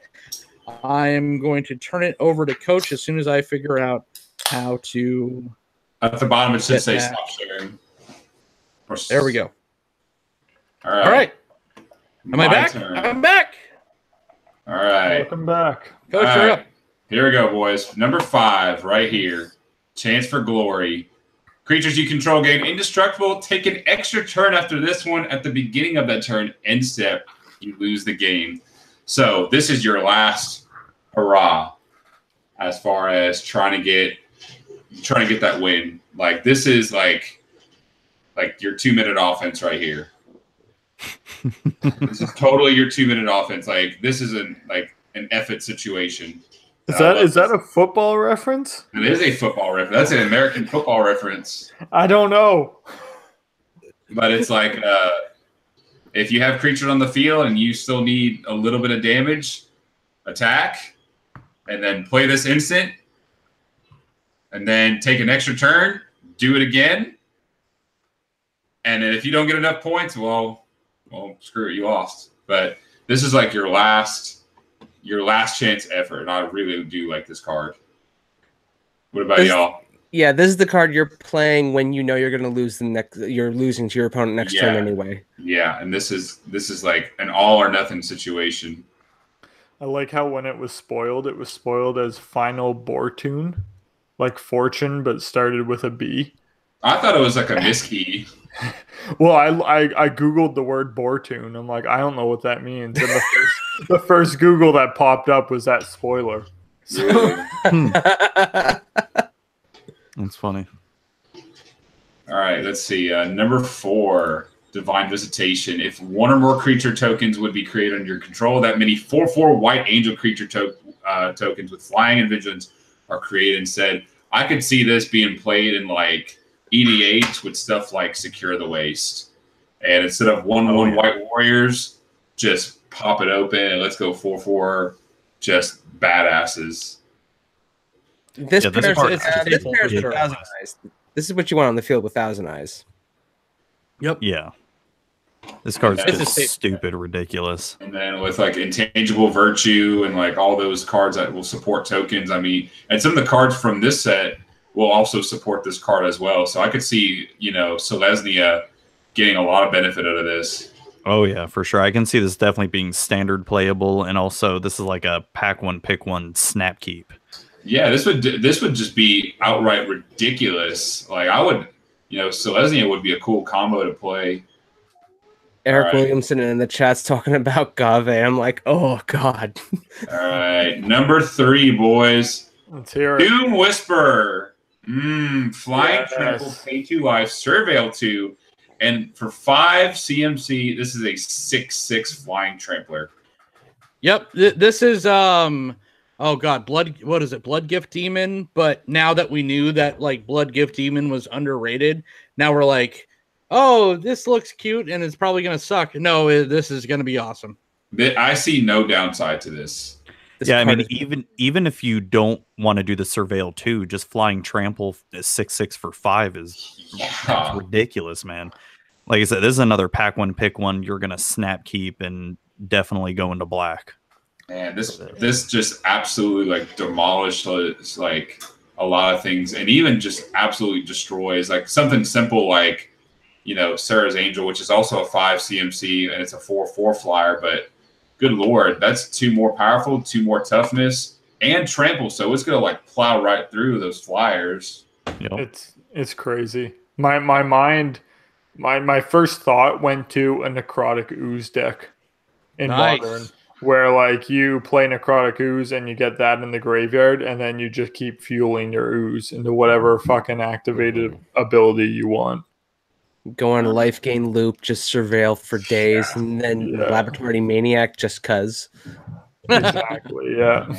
All right, here we go. Number two, Thousand Year Storm. Whenever you cast an instant or sorcery spell, copy it for each other instant and sorcery spell you've cast before this turn. You may choose new targets for the copies. Now it's a little high, I will say it, enchantment, but good God, Storm will get out of control if this card like appears. I don't see this being played in Storm. It's too expensive. You think so? Yeah, si- Not modern. No, no. this, this is an EDH stage. Yeah, that's what I'm saying. Like, like, Oh, okay. I should have instead standard, like I'm seeing like EDH, like like a like commander. I could see this being played commander and just being super super yeah, fun. for It- sure. it's, it's that one. Is it uh, Goblin that came in the precons? Uh, this Oh, would slot- Mizzix. Yes. Yeah. Oh yeah. All day. I, I was thinking the the alternate con- commander from that set, the the Sphinx, where you wheel, Oh, Lu- Ludwig or Ludovic or something. or uh, Arjun, where every time you cast Arjun, a spell, right, you Arjun. Arjun. yeah. For sure. All right, numero uno, and I think this is just bias on my part because I just love planeswalkers. But Rao is it Viceroy? Look at you. Liz, legendary planeswalker for three for five CMC. Look at your plus ones. Look at the top two cards of your library. Put one of them in your hand and the other into your graveyard. So card advantage minus three. The Viceroy deals damage to target creature equal to the total number of instant sorcery cards you own in exile and in your graveyard. And the last one, you get an emblem with whenever you cast an instant or sorcery spell, this emblem deals four damage to any target, and you draw two cards. Holy shit! Like this is oh, I like it. I, I but this is I'm also biased. I'm a I'm a like huge like Super Friends deck, so this is like I want to try to get this guy in. Uh, You Zuby, know- what do you think about Ral? Um, I like that he has an exile matters type effect for the neg three, and the plus one is always good for digging through your deck. But I'm not thrilled with the mana cost. Mana cost is pretty high on this. I agree. Yeah, I feel like if it was Yeah. one mana cheaper, I'd be more apt to wanting to play this. But for five mana, if if I'm going to be playing some kind of control deck or something like that, is I'd rather be playing Teferi. Yeah. yeah. Johnny. Um, EDH shenanigans. That's where it would be. Like this, Yeah. this like Zuby was saying, the CMC is too high for something eternal like modern. Um, maybe in standard, but even in standard, there your CMC for Planeswalker th- that threshold is what th- four tops, maybe. I mean, Teferi's five, but you're essentially paying three mana for it, though. yeah, and that's Teferi. kind that's kind of like is that what is Teferi doing? Is getting you're getting mana back how? Like is it just untapping lands somehow? yeah, yeah, because when you do what plus one, did. yeah, you do plus one, draw a card, and untap up to two lands. Yeah, so when you get discount like that, any of the planeswalkers with discounts, then it's worth trying to make that happen. But uh, mm-hmm. yeah, I think three is that like sweet spot. Two is this weird spot where Tibalt exists and nobody wants to go there, and then and then four is like that top threshold, and, and even then you they're living up to like Jace the Mind Sculptor, so that's a tough four. You really need to be doing something good at four, and after that, it's all casual and EDH. Yeah. All right. Yeah. Well, that's that's my. well, hold on, hold on, hold on. Oh, we, haven't all, we haven't all chimed in on your number one. Uh, no bueno. Josh, what do you think? I think it's shit. Ah! But um, No, no, I uh, I I agree. I think uh, I mean this, this sounds like I'm fucking mimicking Reddit, but a planeswalker needs to defend itself, and its only defense is an egg three that's conditional. So I kind of piggyback off what you're saying, and- and I I must be the I'm I think I'm one of the only ones that was completely like this set is amazing.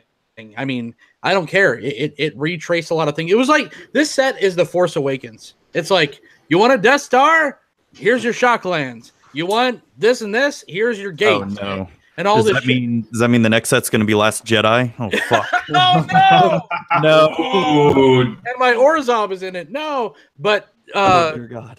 I, I just think that this that the planeswalkers is the is the glaringly weak spot of this set. I thought that it was a little bit underwhelming that we got two instead of three. I feel like we should have gotten three with the the two that we had aside from from Vraska being the epitome of what an STD is on a magic card. I think that uh her her CMC is too much. I think that Ral Zarek's CMC is too much. I don't see a lot of play out of these planeswalkers. Not yet, at least. Yeah, Not even now. but uh, you know, I gotta call Flavor Fail on Vraska. She can't even kill Jace the Mind Sculptor. Like Vraska should be able to kill all the Jaces, or at least that. But they're in love. And they better they better keep it that way because I enjoy that story. All right. I kind of do. Uh, it's gonna be at the very end of the third set because what we're doing three sets now. It's like the first two sets. It's like Return to Ravnica, Gatecrash, and then we're gonna get um Shadows over Innistrad or, or Eldritch Moon because you know it was Nicol Bolas the whole time or whatever. Yeah. Uh, so when the third set comes out, that's gonna. I- I'm calling story. I'm not Sybin or anybody, but I'm calling it right now. It's gonna be. They're gonna win like the Last Jedi because of love. Oh, shut Oh. up. fuck off. Why am I wrong? just kill one of the characters? Kill a planeswalker, please. Come on. Kill Because- Gideon, please. because Chase is you and me worst. and and Gideon is coach. They can't kill coach. Which one is Rose? Uh, wh- wh- Nissa. No, Ro- no, not Nissa. I love Nissa. is, is she back in the story yet? She's gonna come out Not of yet. nowhere and save someone from suicide, victory, whatever. Oh God, and- no. Rose is Kesha or whatever the the planeswalkers the the the Orzhov planeswalker. You talking about Kaya? Sure, whatever. Kesha. Or oh.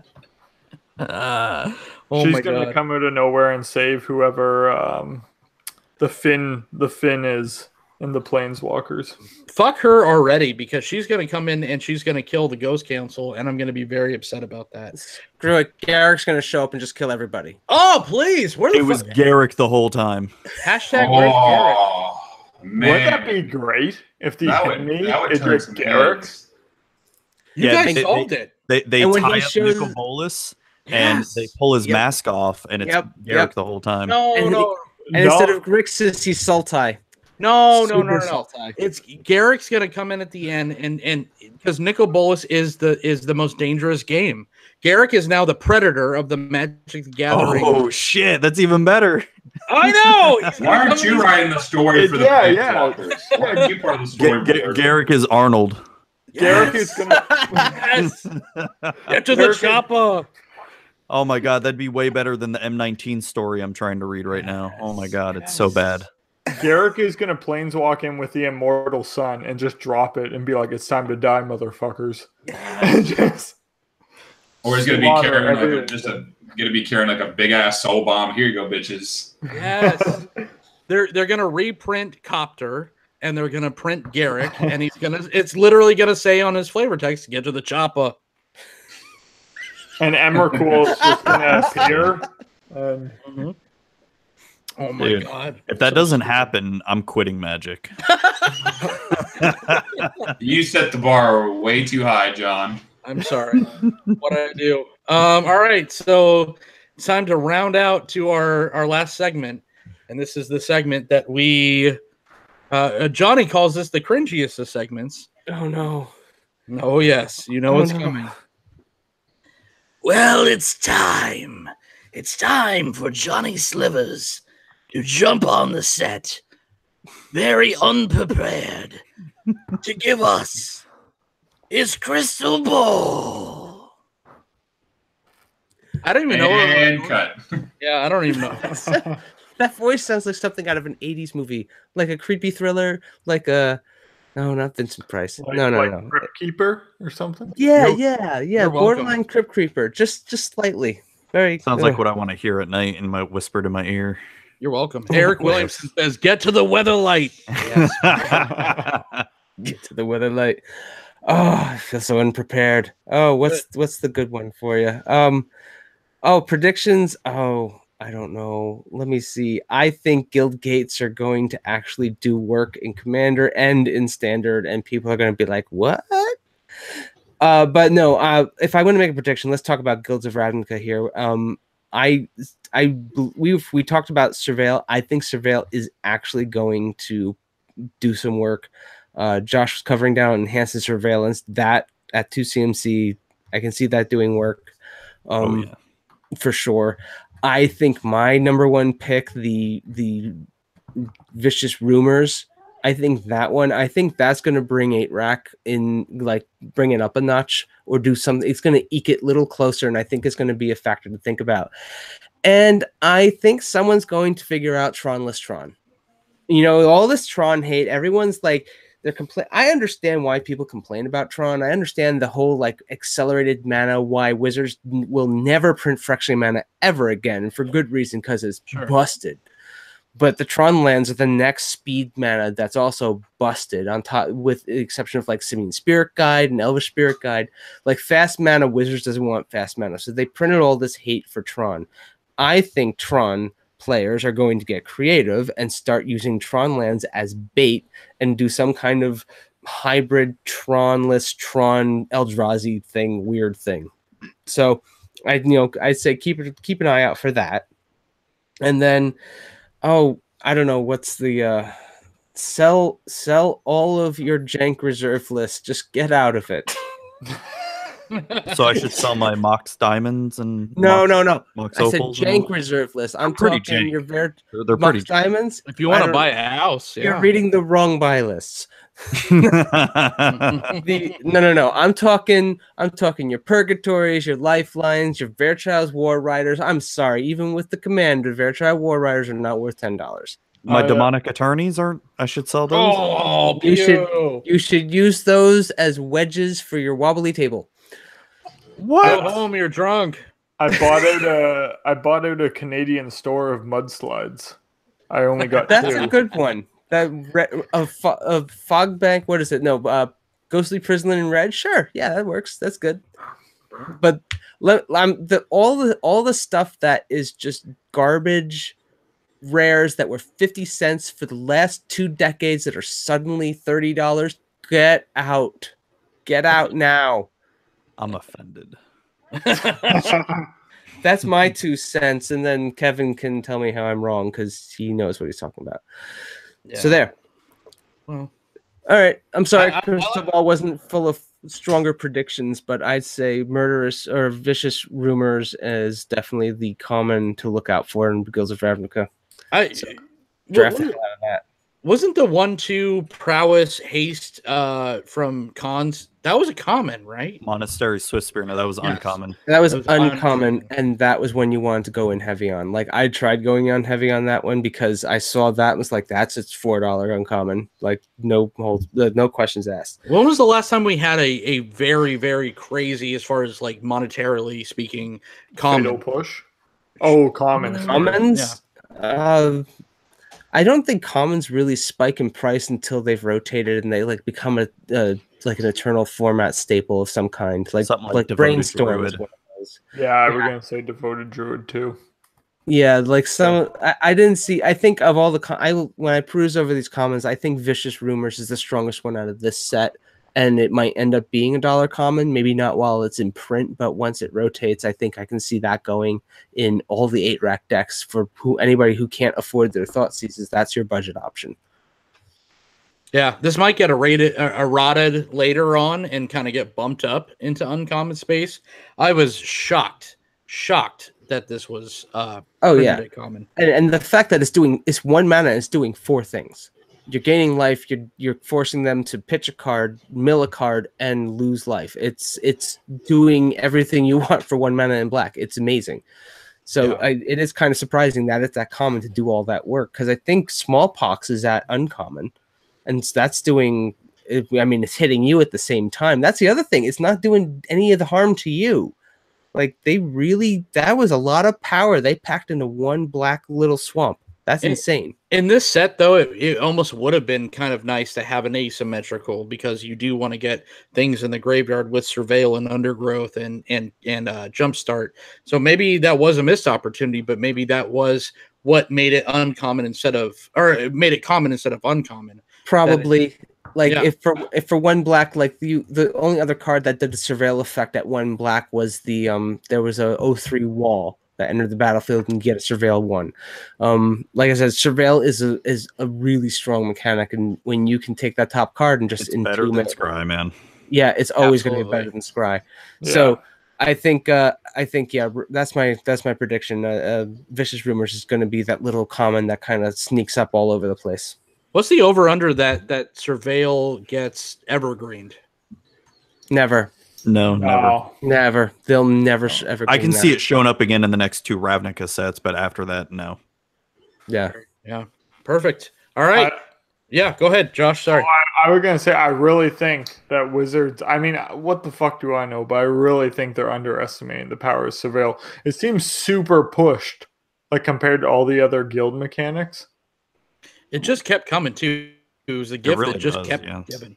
It was Yeah. insane. It was like every spoiler. It's like, okay, that was the last good surveil card. Okay, that was the last Dimir card, and they just kept coming. I'm like, oh my god, they really, really cared. Like surveil manners because I think it was just it's the linchpin that makes undergrowth and jumpstart work too. So it's just like they wanted surveil to be good. A because I think it was a it was a sorry for Dimir up until this point, but the, it also is going to be a very salty and very um Grixis heavy standard. And, and I think this is how you do it though, because I think they gave the tools enough tools to where you're going to have a good Naya Blitz deck going forward, which that that's how they did in RTR.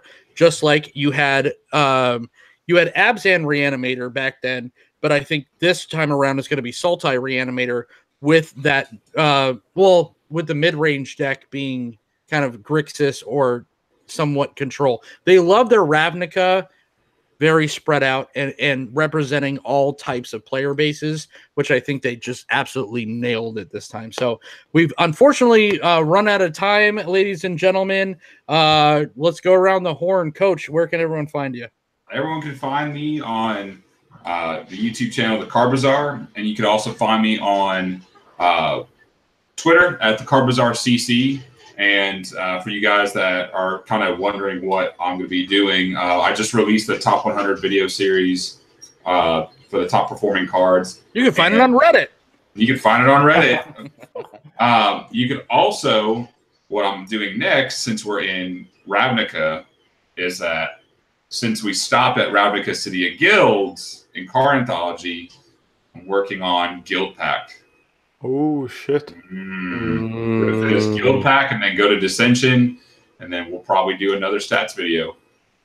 Nice. Awesome. Mr. Johnny Slivers, where can the good kids find you, sir? You can find me on the Twitters at Johnny Slivers, and you can also find me at Cardsphere at the blog spot, wherever that's at. So go to Cardsphere, you can find me there. And um, you can find me here at Tin Street. So yeah, there I am. You cannot find you on Reddit for another what four days? Not until Sunday. I'll be back on Reddit. I'll be allowed to make comment on Sunday at at what ten? I think it's after ten p.m. They're they've got really imp- they've got stopwatches on that site. They really keep track. Do do they ban your IP or just your account? Just the uh, account. And I honestly don't care. You should you should continually make new accounts and just shit every Oh, day. no, they'll see- ban your IP if they recognize you're the same. Yeah. but- They they even in they that was in the statements It's like, and if if you go around this by making a new account, we'll just outright ban you from Reddit. Period. Ah.